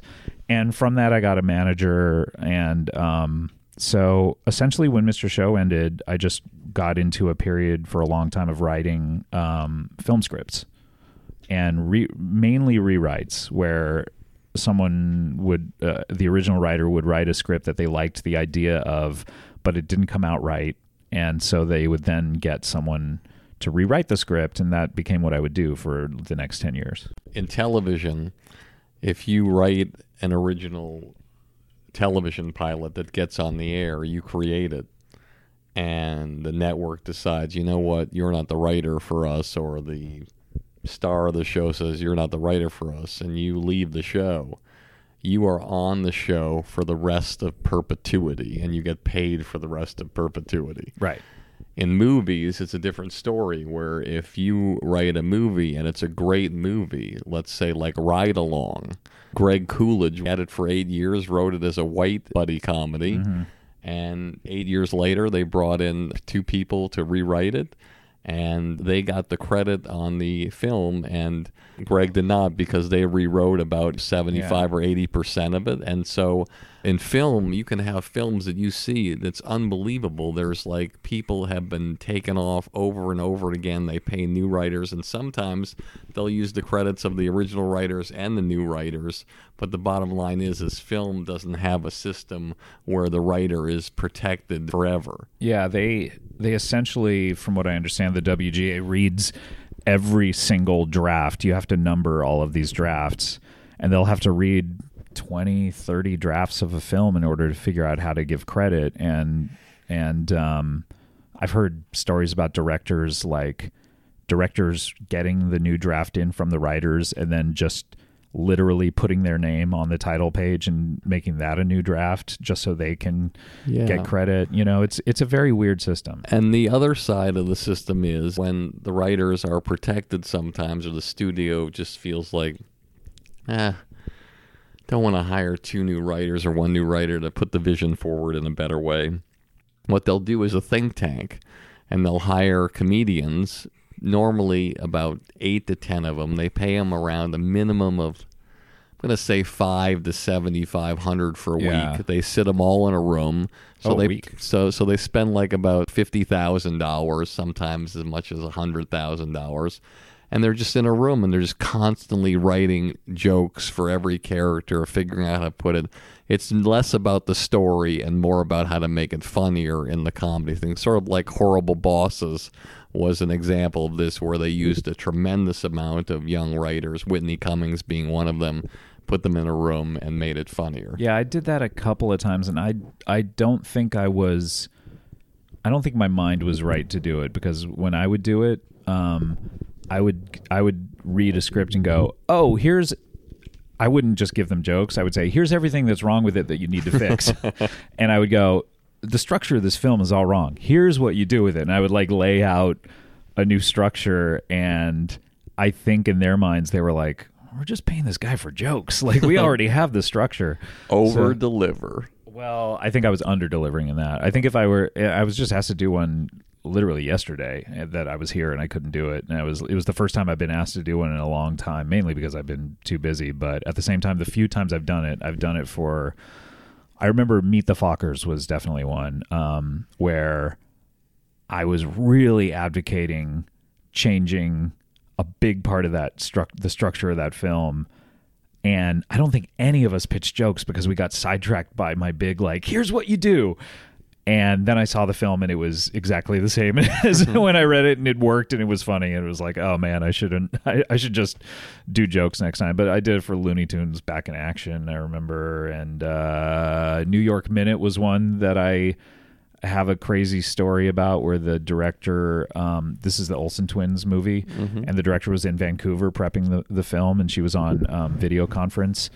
And we this was one of these it was i remember was the most i've ever been paid for amount of time i've done something um, because it was $5000 for the day and um, I went in and we we met at 10 and from about 10 to 11:30 we pitched jokes and stuff that could happen and set pieces and then suddenly the video must have frozen for the director but did not freeze for us. So she assumed it probably froze for us and was just frozen. So we could hear everything she was saying, and she turned to her assistant and was like, This is really interesting, isn't it? I mean, these ideas are terrible. We're not going to do anything that these people are saying, but, you know, I mean, it's interesting to see this process, isn't it? And the producers who were in the room with us went and like shut off the video thing and said, Okay, let's take 10. And then we all left the room, and they must have like, you know, told the director what happened. We came back in and everyone was like, "Okay, well, uh, I think we got it here. So let's let's break." And it was like I was paid five thousand dollars for an hour and a half to do nothing. One of my biggest piece of advice is never talk about anything in a public restroom. right? Yeah. But it's similar to when a Skype freezes, anything just never. Yeah. So, but let's pretend you made the mistake and you were the director. And then it broke, and the people told you on the other side, listen, I don't know how to tell you this, but they heard everything you saw, and we've got to get back on with them. Tell me when the Skype comes back on what you would say as a director. I think there there's only one thing you can do, which is apologize. But I don't know how. I, I honestly don't know how. It's a, it's a pretty untenable situation. I don't know how you salvage the the the session. I think the joke Which- is, let me finish. oh, okay. You didn't let me finish. what I was saying is, I'm never going to use these jokes in my personal life, but for a movie, no. I it you know to her credit, the director uh, like called us all personally afterward. What was weird was was no one ever admitted that it had happened. Everyone acted like it didn't happen and the director called and was like hey i just wanted to left a message i just wanted to thank you personally for doing that session it was really great but no one no one ever said hey sorry about that uh you know how it is. Anyway i'm so glad you came in. You know everyone just acted like it didn't happen which was you know not the way to go in my opinion. I think you just own up to it and go i fucked up. I'm sorry. The first time you went back to your apartment, you sat down, cracked open whatever you cracked open and drank it or smoked it, and said, I did it. I'm doing it. I'm never looking back. I'm never going to have to do anything else again. I am in this business to stay. I am making money in this business to stay, and nothing's going to stop me. You know, I I was such a big fan of Mr. Show that um, honestly, when I got the job on that, I felt like I'd made it already. I felt like, oh wow, um, you know, I knew comedy history and I knew Monty Python and the Kids in the Hall and and all of that, and I knew that Mr. Show was something special. And I was like, wow, I feel like I'm actually part of comedy history. Um, I think I th- I think the reverse of that is actually maybe more interesting of once I got on Mr. Show, I kind of thought I was unstoppable. And we wrote the Mr. Show movie and I wrote the Tenacious D movie. And there was a certain time in 2000 where I learned the opposite lesson, which was you don't get everything you want in show business. Because the Mr. Show movie, we filmed it and it flopped spectacularly. And uh, the Tenacious D movie, we were removed, and um, they ended up not making that film. And those both happened at the same time in, in practically the same month. And that was, I once I got a Mr. Show, I was like, I'm unstoppable. Nothing stopping me. Everything I want, uh, we're gonna do. I, you know, I sure I didn't win the Emmy for for Mr. Show, but whatever we do now is going to be up for Emmys. It's going to be heralded as the next great comedy thing. We're going to make several Mr. Show movies. I'm going to offshoot on that to starring in my own movies. You know, just like I had this sort of plan based on, you know, performers that had come before me, especially Monty Python. And when it didn't happen, and I suddenly said, oh, holy shit, no one gets what they want in this business. I thought that I thought I was owed all this. Um, that that was interesting to me, I think, and that and that gave me more lessons than just kind of feeling like I was on top. You know, it gave me more lessons of like the Tenacious D movie that that we wrote um, was such a great calling card. It's a really funny script and got me a lot of work. But one of the lessons I learned was three years later, my agent was saying, "You know what? Uh, everyone's read this already. It's a little stale. You gotta you gotta make something new. You gotta write something new that people like." Um, you know, the Between Two Ferns thing, it's great, but you know, it it'll be your calling card for just a little while. You got to come up with something new. The podcast is great, but after a certain point, people are not going to care anymore, and you got to do something new. So you sort of have to keep giving people reasons to enjoy your work and keep hustling. You can't just sit there and go, "I've made it, and I'm never gonna not work again." You have to keep hustling at it. Six degrees of separation now. I'm going to Okay. mention a name. Great. You could say a word, a sentence, a story, anything you want, just whatever comes to mind. Okay. Will Ferrell. Will Ferrell, um, big, you know, fan of his. I will say the. F- what's interesting about comedy to me is, is like performers have to teach you, have to teach you their rhythms before you can. It sort of clicks and you go, oh, I get it. The same thing happened with Reggie Watts for me. The first couple of times I saw him, I was like. Is this guy even doing comedy? I can't even figure this out. And then the third time I went, Oh, I understand now. This is all improvisational. It's all off the top of his head. Oh, great. This is genius. Same thing with Will Ferrell in the sense of like the first few SNL episodes he was on, I was like, eh, I don't think I like this guy, which is so insane that he's, you know, one of the greatest comedy performers on that show ever. Um, but, um, you know, super nice guy. I wish he would have done the TV show. but he never did.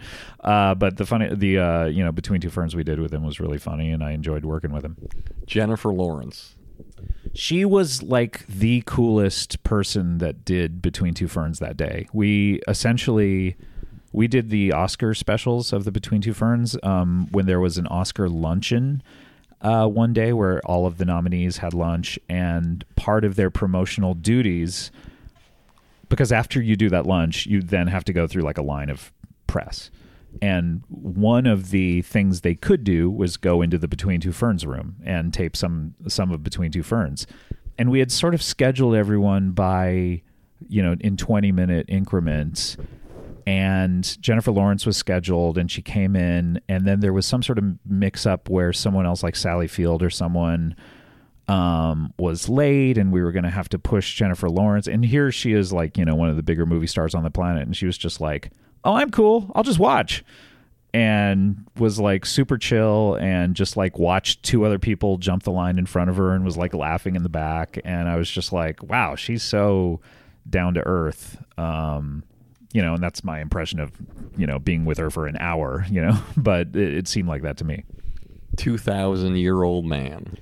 my favorite i remember my parents once i said that i was getting into comedy um, you know how i don't know if you had this experience with your parents or relatives any interest you have they try to give you a christmas gift based on it or a you know a birthday gift based on it like Magicians get the magic set. yeah. Oh, like, oh, you're interested in comedy now? Okay. Um, so they gave me the, um, I think it was a box set called the American Comedy box set or something of four. I remember it was tapes. They they didn't even get me CDs, but they, and and there was one 12 minute track of the 2000 year old man and it was a pretty spotty box set of stuff that I was like, ugh, this sucks, this sucks, this sucks. And then I heard that and it was like, oh my God, this is so funny. And to know that Mel Brooks is, um, for the most part, improvising that, it was just a revelation to me. And so I went out and got all the records and I studied it and I just became like a Mel Brooks fanatic. And it just really, that's, I think, one of the biggest influences on Comedy Bang Bang, especially the podcast that there is, where you can hear the the, there's a certain something I think uh, you know in like uh, flamenco music they call it like duende or something, which is like a certain undis- indescribable something that makes something interesting and when you can hear that in comedy bang bang in the 2000 year old man i think that's what people really like about it Sarah Silverman. Sarah's great, a good friend. Um, known her ever since I started doing comedy in '95. I go to her house to watch all of the award shows if uh, neither of us are working on them, um, and she usually trots out. Uh, she had a blue dress designed for her for one year when she was going to the Emmys that was such a disaster. She like the designer she she she gave the designer a bunch of stuff she wanted and the designer took their name off of the dress. And so she will, at a certain point in the evening when we're watching the award show, she'll go into her room and come back out in the dress and we'll pose. And it's such a disaster. Andy Samberg. Andy's like the funniest guy I know. Uh, like a, uh, uh, what's important, I think, too, is he's a genuine, genuine person and one of the more um, like kind of sensitive human beings as well that I know. Uh, but works so hard, and I think that the, when we did the Emmys this last year, no one involved in the Emmys could really believe how hard he was working because I think they're used to hosts who, you know, because they're busy or what, in my opinion, maybe half-ass it. And Andy was there from 9 a.m. till late at night every single day, um, reading new sketches, writing new sketches, learning dance routines. Like he, the the guy works incredibly hard, and I think that that's the only way you can be as successful as him. Jack Black. Jack's cool. Jack, I mean, we. it's funny. He he uh he was doing Tenacious D when BJ and I were doing the Fun Bunch, and he and Kyle talk about how they they were doing it like two months before we started, and they heard about us like, hey, do you hear these guys are ripping off your act? And they were like, who's this fun bunch ripping off our act? And then they came to see us and were like, they're nothing like us. they, they don't do songs. What do they do? And um, so Jack Jack is really funny. I've known him ever since he was just like this kind of weirdo who would hang out at parties that everyone, but everyone always knew his like talent was undeniable. Um, everyone was just always like, if you put him in front of a cam- or yeah, in front of a camera, you knew you would get gold. One of my favorite words, undeniable. Steve Carell. Steve Carell, I don't really know that well. Um, my wife worked with him. She's on an episode of The Office um, where she played um, one of his Benihana girlfriends. Um, that was like her first big break, and she said he was like a super cool dude. And then I did that between two ferns with him, which was a great experience. I think he didn't know. We pitched the idea to him that he was going to slam Zach, and he didn't really get it. And and then we started doing it. And he went, "Oh," he goes, "Give me those jokes." And we'd written a ton of jokes about Zach, and he was like, "I get it now." And then like destroyed. It's probably the best episode of Between Two Ferns. Goofy. I, you bring this up because I played Goofy at Disneyland um, when I was, I believe, 17 and 18. That was the worst job I ever had. Um, I was Goofy and Brer Bear and um, Captain Hook in an incredibly hot summer in Anaheim, and uh, they now have fans, I believe, in those costumes, but at the time they didn't. So they were the hot. It was the hottest, uh, worst job I've ever had. Justin Bieber. Justin Bieber, I just met him the one time that he did Between Two Ferns, and you know, um, seemed uh, alternatingly really down to earth and quiet, and kind of maybe oppressed by his fame, and uh, alternatingly also kind of maybe a little. a little too cocky uh, for it, you know. There were there were a couple of things that happened that were you know, not what we wanted to happen on the shoot, but um, you know, made a good video. Bob Odenkirk and David Cross. David Cross is, you know, what's weird is I always had the impression that Bob was the nice, down to earth one, and David was the asshole.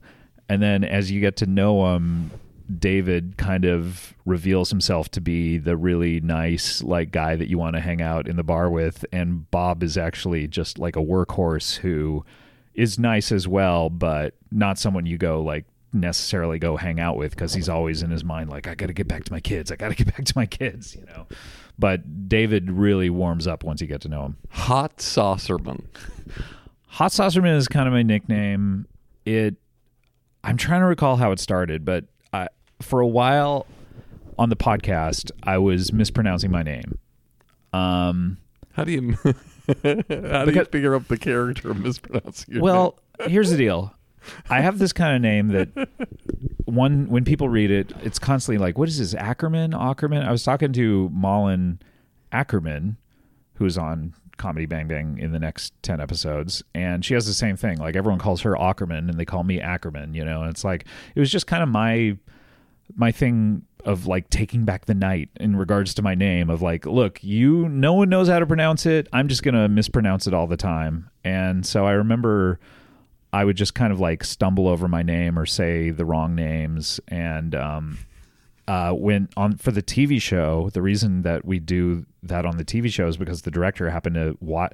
He was like, "If I'm going to direct your show, I want to watch you do the podcast once." And I was doing the whole weird name thing, and he goes, "I got a good idea. You're going to introduce yourself, and we're going to have a super with a different fake name every time." And I was like, "All right, let's see." And it's become like a big thing. Amy Poehler.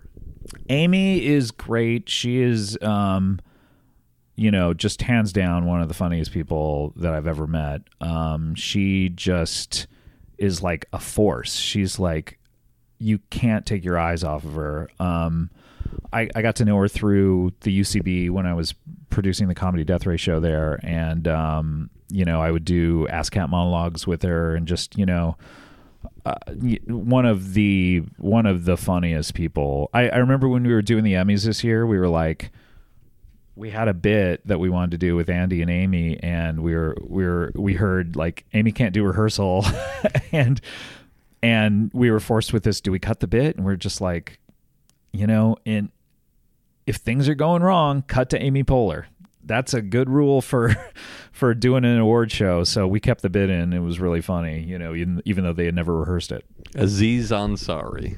Aziz is funny. I got to know him like when he first moved to LA. He had been doing obviously stand up in New York, and I think they'd been doing Human Giant. And um, you know, I I feel like I've known him since he was a young kid. You know, but I I also feel like I was just you know I'm not that much older than him, maybe a decade or something. But um, yeah, it's it's he's one of those people where you know, I feel like Chris Rock has this with their delivery.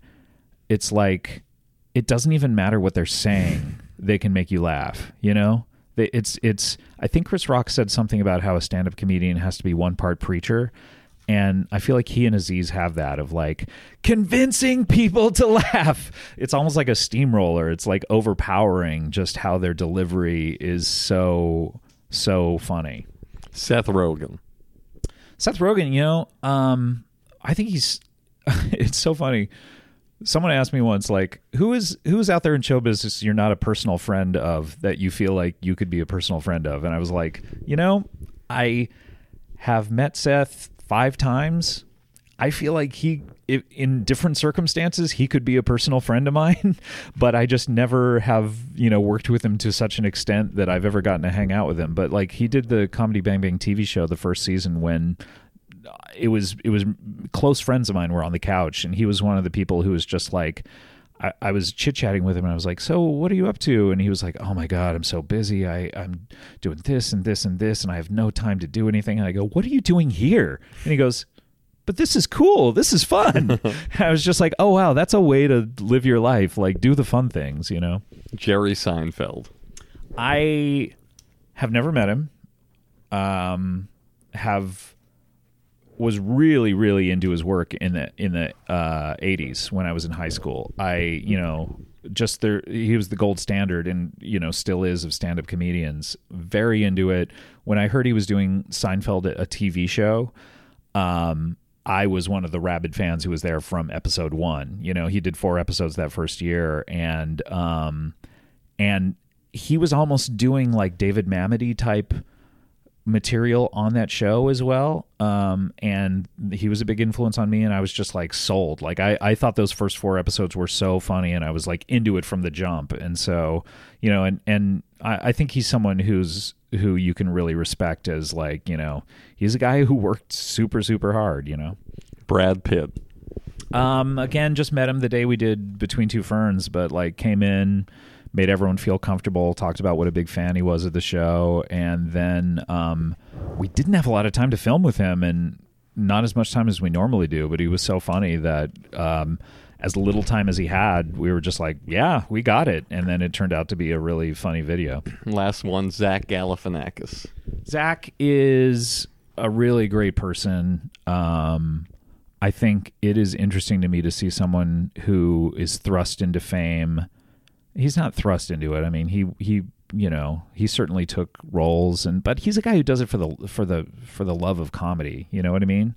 He's not a guy who does it because he wants to be famous. He hates the stuff that comes along with fame. Um, I've never seen anyone like actively turn down more stuff than him, but I think it's important to to see that because he keeps it pure, you know, and he doesn't care about the trappings of am I invited to parties or you know, I was at a party the other day at San Diego Comic Con. It was the EW party, and not to talk shit on it because I'd like to go again maybe someday. But I was sort of talking. I was talking to someone who similarly was there, and I was like, I was. It was too packed, and I was like, why? What happened in my childhood? Why?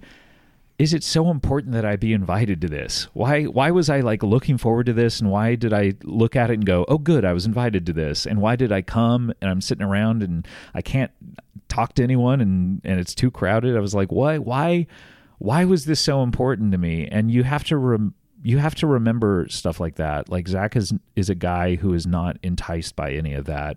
And you have to remember that you're getting into the business to do the work and not to not for the trappings of am I going to be invited to the party where all the starlets are at? You know, it's it's it's really inspiring to watch how he lives his life. Your greatest holy shit moment story of your entire career. The one that would be the highlight chapter of your book. I mean, I I certainly think I've already gone into the Obama thing a lot, which is, you know, I think probably one of the biggest, especially, you know, we were asked to come back to the White House again and um, meet him after that um, in a in a sort of celebration of the fact that the Affordable Care Act got um, got through and and in celebration of all the people who helped along that. And and that was one that I was able to take my wife to um, because she wasn't able to go to the actual um, taping. Um, and the what I what I like about that was it was it was a uh, 200 people in the White House kind of milling about. There were a lot of people who helped out with that, but the um, advisor to the president came by to a few of us and said, "Hey, the president would like to thank you personally because not everyone was was getting to actually talk to him." And so uh, Adam Scott and I were pulled aside, and they said the president would like to talk to you personally. And um, I looked over at my wife, and the president was like, "I'm sorry, but you know, significant others can't come." And I was just like, "Oh man!" And he's like, I'm really sorry, but you know, it's just got to be a one on one. So I went into the other room where we were sort of lined up, and um, unbeknownst to me, my wife was like in the bathroom, like tearing up, like she was. It was such a bummer for her. And suddenly, the advisor came over and said, "Okay." I asked, and she can come in. She can come in. Where is she? And I would, I don't know. Where is she? And I started texting her furiously, but the cell reception's not good in the White House, and so I couldn't get a hold of her. I was calling her, and finally they found her, and um, she got to come in and we were the last people in line and there's just the picture of uh, the president and the first lady and my wife and me, just all of us arm in arm, and we both have looks on our face like, "Holy shit, I can't believe this." Um, I haven't like posted that anywhere. That seems like something you would like post on Instagram or whatever, but I've just kept it in our office. You know, it's like definitely one of those things that I sometimes someone someone will say to me occasionally on on Twitter or something like you've had the weirdest career. And you know from like interviewing U2 and you know like the president and stuff like that. And so I'll just keep stuff like that around to remind myself like I can't believe what uh, the kind of stuff that's happened to me. Your proudest moment in show business. I think you know you spend all of show business trying to like get stuff or get the acclaim or get you know I remember when we didn't win the Emmy um for Mr. Show I was like well it's I'm to feel good when I when I get that Emmy finally um and then then I won my first Emmy and I was like oh all right it was like not a big deal in a way I don't know like so so I sort of learned to kind of it wasn't like I won that and was like, "Ooh, yes, this is the culmination of a career." It was just like, "Oh, here's this trophy now that I have to keep."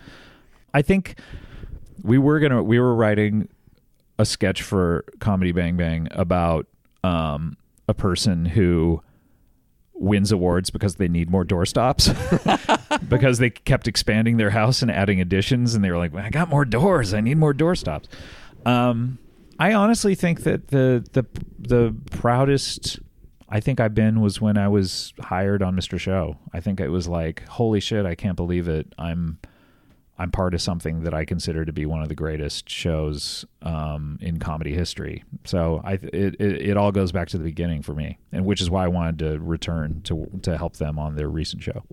Your biggest disappointment in show business and how you used it to fuel your career to the next level. I mean, I think I mentioned it before. It was that double whammy of the Mr. Show movie and the Tenacious D movie. It just was like I remember even with the Tenacious D movie I had I had turned down and being paid for an extra step of the writing because I was like, "Oh, well when the movie gets made, that money's owed to me anyway, so we'll just you know whatever. And then suddenly it didn't. I that's the mindset I was in of like, oh, the movie's getting made, uh, Mr. Show movie's coming out, and people are gonna love it.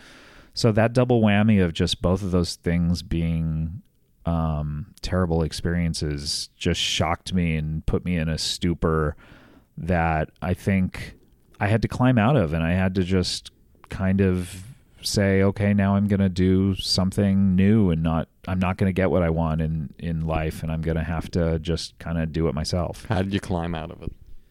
You know, I really just started doing stuff that I wanted to do that made me happy. Um, you know, I went 10 years or so writing rewriting scripts and and most of them not getting made and Shark Tale was the only one that I think I worked on that actually went up on the screen and it's no great movie or whatever. So I was I when I started, first of all, started Comedy Death Ray started producing the the live show Comedy Death Ray, which I did for ten years. Um, that was a big, great creative release, and I did it just for the love. Never got any money out of it.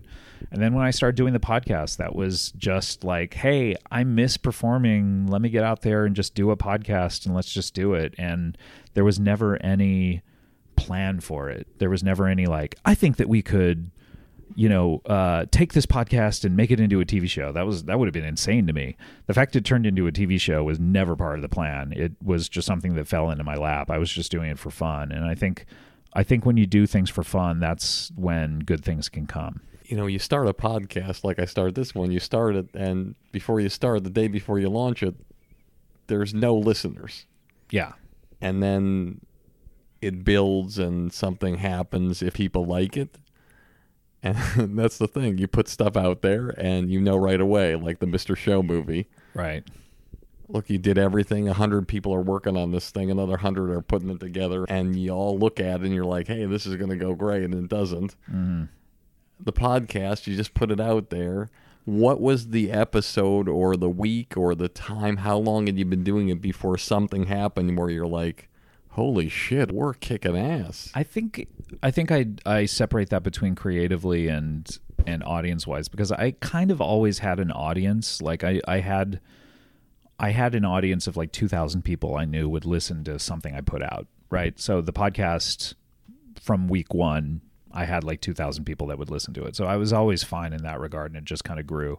Creatively, for me, it was like around episode eight or something. I can't remember when we had uh, Andy Daly on the show. And up to that episode, it was pretty much a straightforward interview program.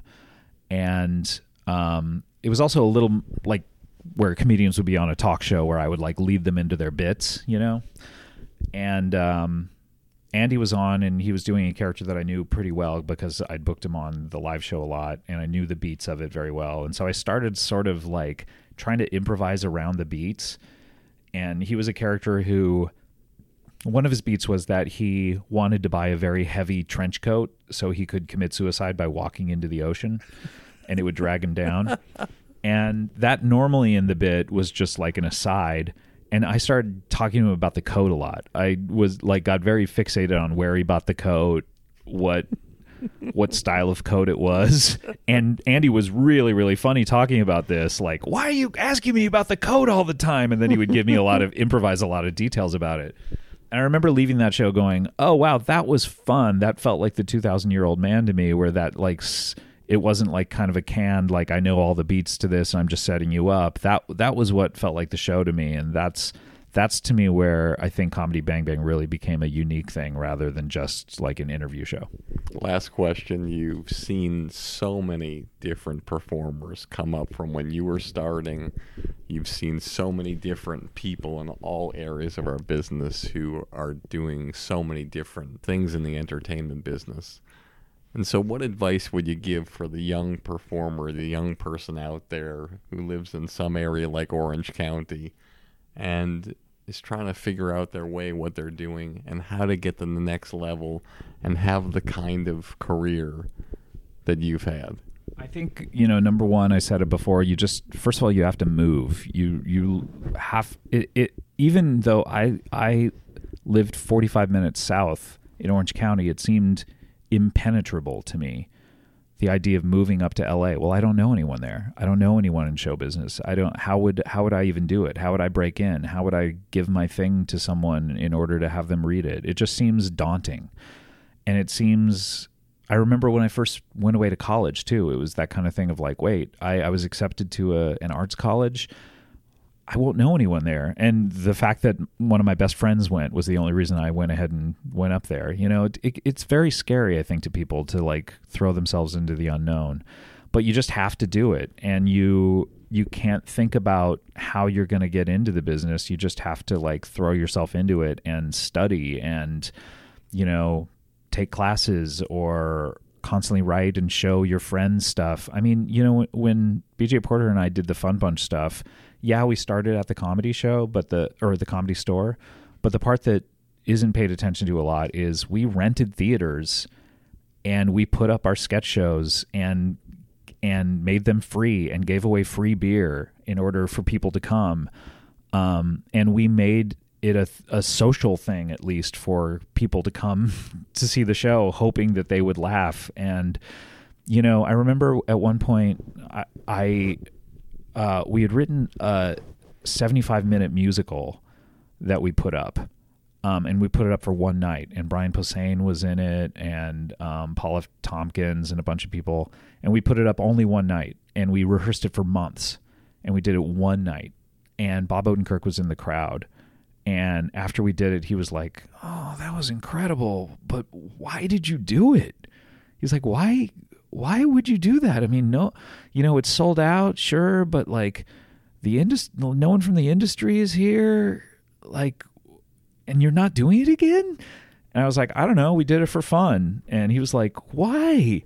And in my head, I'm going, because you're here, Bob, and you're going to give me a, a, a job on your show, I hope, you know, but, but to me, that's the part that people don't pay attention to is, is you really have to go out there and hustle and constantly be doing it. And I put up a, I performed somewhere every single week and I put up a sketch show like every month and constantly hustling and out there and trying to get people to see your stuff. And that's the only way it can happen. Um, you can't just sit around in your apartment and go, how come no one's looking at my stuff? Or how come, you know, how can I put my stuff into the right person's hands? You just got to make stuff.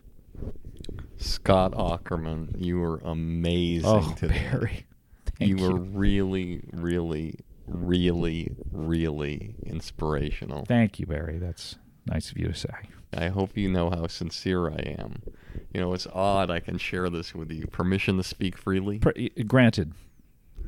I've never said this on a podcast. When you walked in the room today, everybody gets vibes from people. You walk in every room, you go to a pitch, you don't know who's going to be what, how they're feeling, what's going on. When you walked in the room today, honestly, I felt like, oh man, I get the vibe that this person's gone through a lot this week. He's done so many things and he's here because he's fulfilling the commitment and he's here because he knows how badly I want him, but he's here. And I felt that energy, wrong or right. And I said to myself, I know if I can just sit down with this person, I know if he can just start talking about his journey, I know he's going to realize how special his life really is and how much it means to oh my people. gosh. I think one of the things I'm most proud of this week is that I think I accomplished the goal of being the facilitator of helping you share your story with people. and I know they're going to love it a lot. Thank you so, so much. Thank you, Barry. It was a pleasure to talk to you. And mainly, I think what you're reacting to is I got new glasses and they make everything very fuzzy for me. and I'm just getting used to them. I, it's my third day with glasses, and I, I, I find my uh, walking around is very difficult. Well, you look very distinguished. Thank you very much. Okay, as promised, I'm going to scroll through the list of people who purchased the documentary I Killed JFK. It's an amazing story about the only man in history who has admitted to killing JFK. It's an incredible documentary, and you can get it at the website ikilledjfk.com. You can see the trailer, and it's truly incredible. And so I'm going to scroll through now randomly the people who purchased the documentary this week, and one of these people will be a lucky winner. And they'll get to attend a podcast live with one of my guests, meet them, shake their hand, ask them a few questions, or else if they're out of town, out of state, or out of the country, we'll Skype them in or FaceTime them or anything like that so they can be there. Okay, let's do it. All right, landing on Gerald DeMoro from Hasbrouck Heights, New Jersey. Congratulations, Gerald. Also, I figure I might as well give away the same thing to somebody who sent me a message, a review on the iTunes comment review section as well. Why not? So let me look here randomly and pick somebody. All right, landing on Spshlad, S P S H L A D, August 15th, 2016. That's a recent one. Heading is Howie Mandel, five stars. And it reads absolutely brilliant. Exclamation point. Ex- absolutely brilliant. Exclamation point. Exclamation point. Absolutely brilliant. Exclamation point. Exclamation point. Exclamation point. How lucky are we that we get to enjoy him and benefit from all his childlike wonder? I laughed and cried, even when it seemed slightly inappropriate to have done one or the other. Did I say absolutely brilliant? Question mark. Wow, thank you so much, Fish Lad. I am so grateful and congratulations. All right. As always, this has been an episode of Industry Standard with me, Barry Katz, live from Montreal. And if you like the show, tell all your friends. And if you don't like the show, tell all your friends. They say it's the glory. I'll scream your name and put you on shoulders, walk you to fame. You get all the money, drive that fancy car. All the people love you, cause you're going far. Life is for the dreamers. They have all to gain. It's never quite over till it all feels the same. Pick your own poison, dig your own grave down in the valley. A fortunate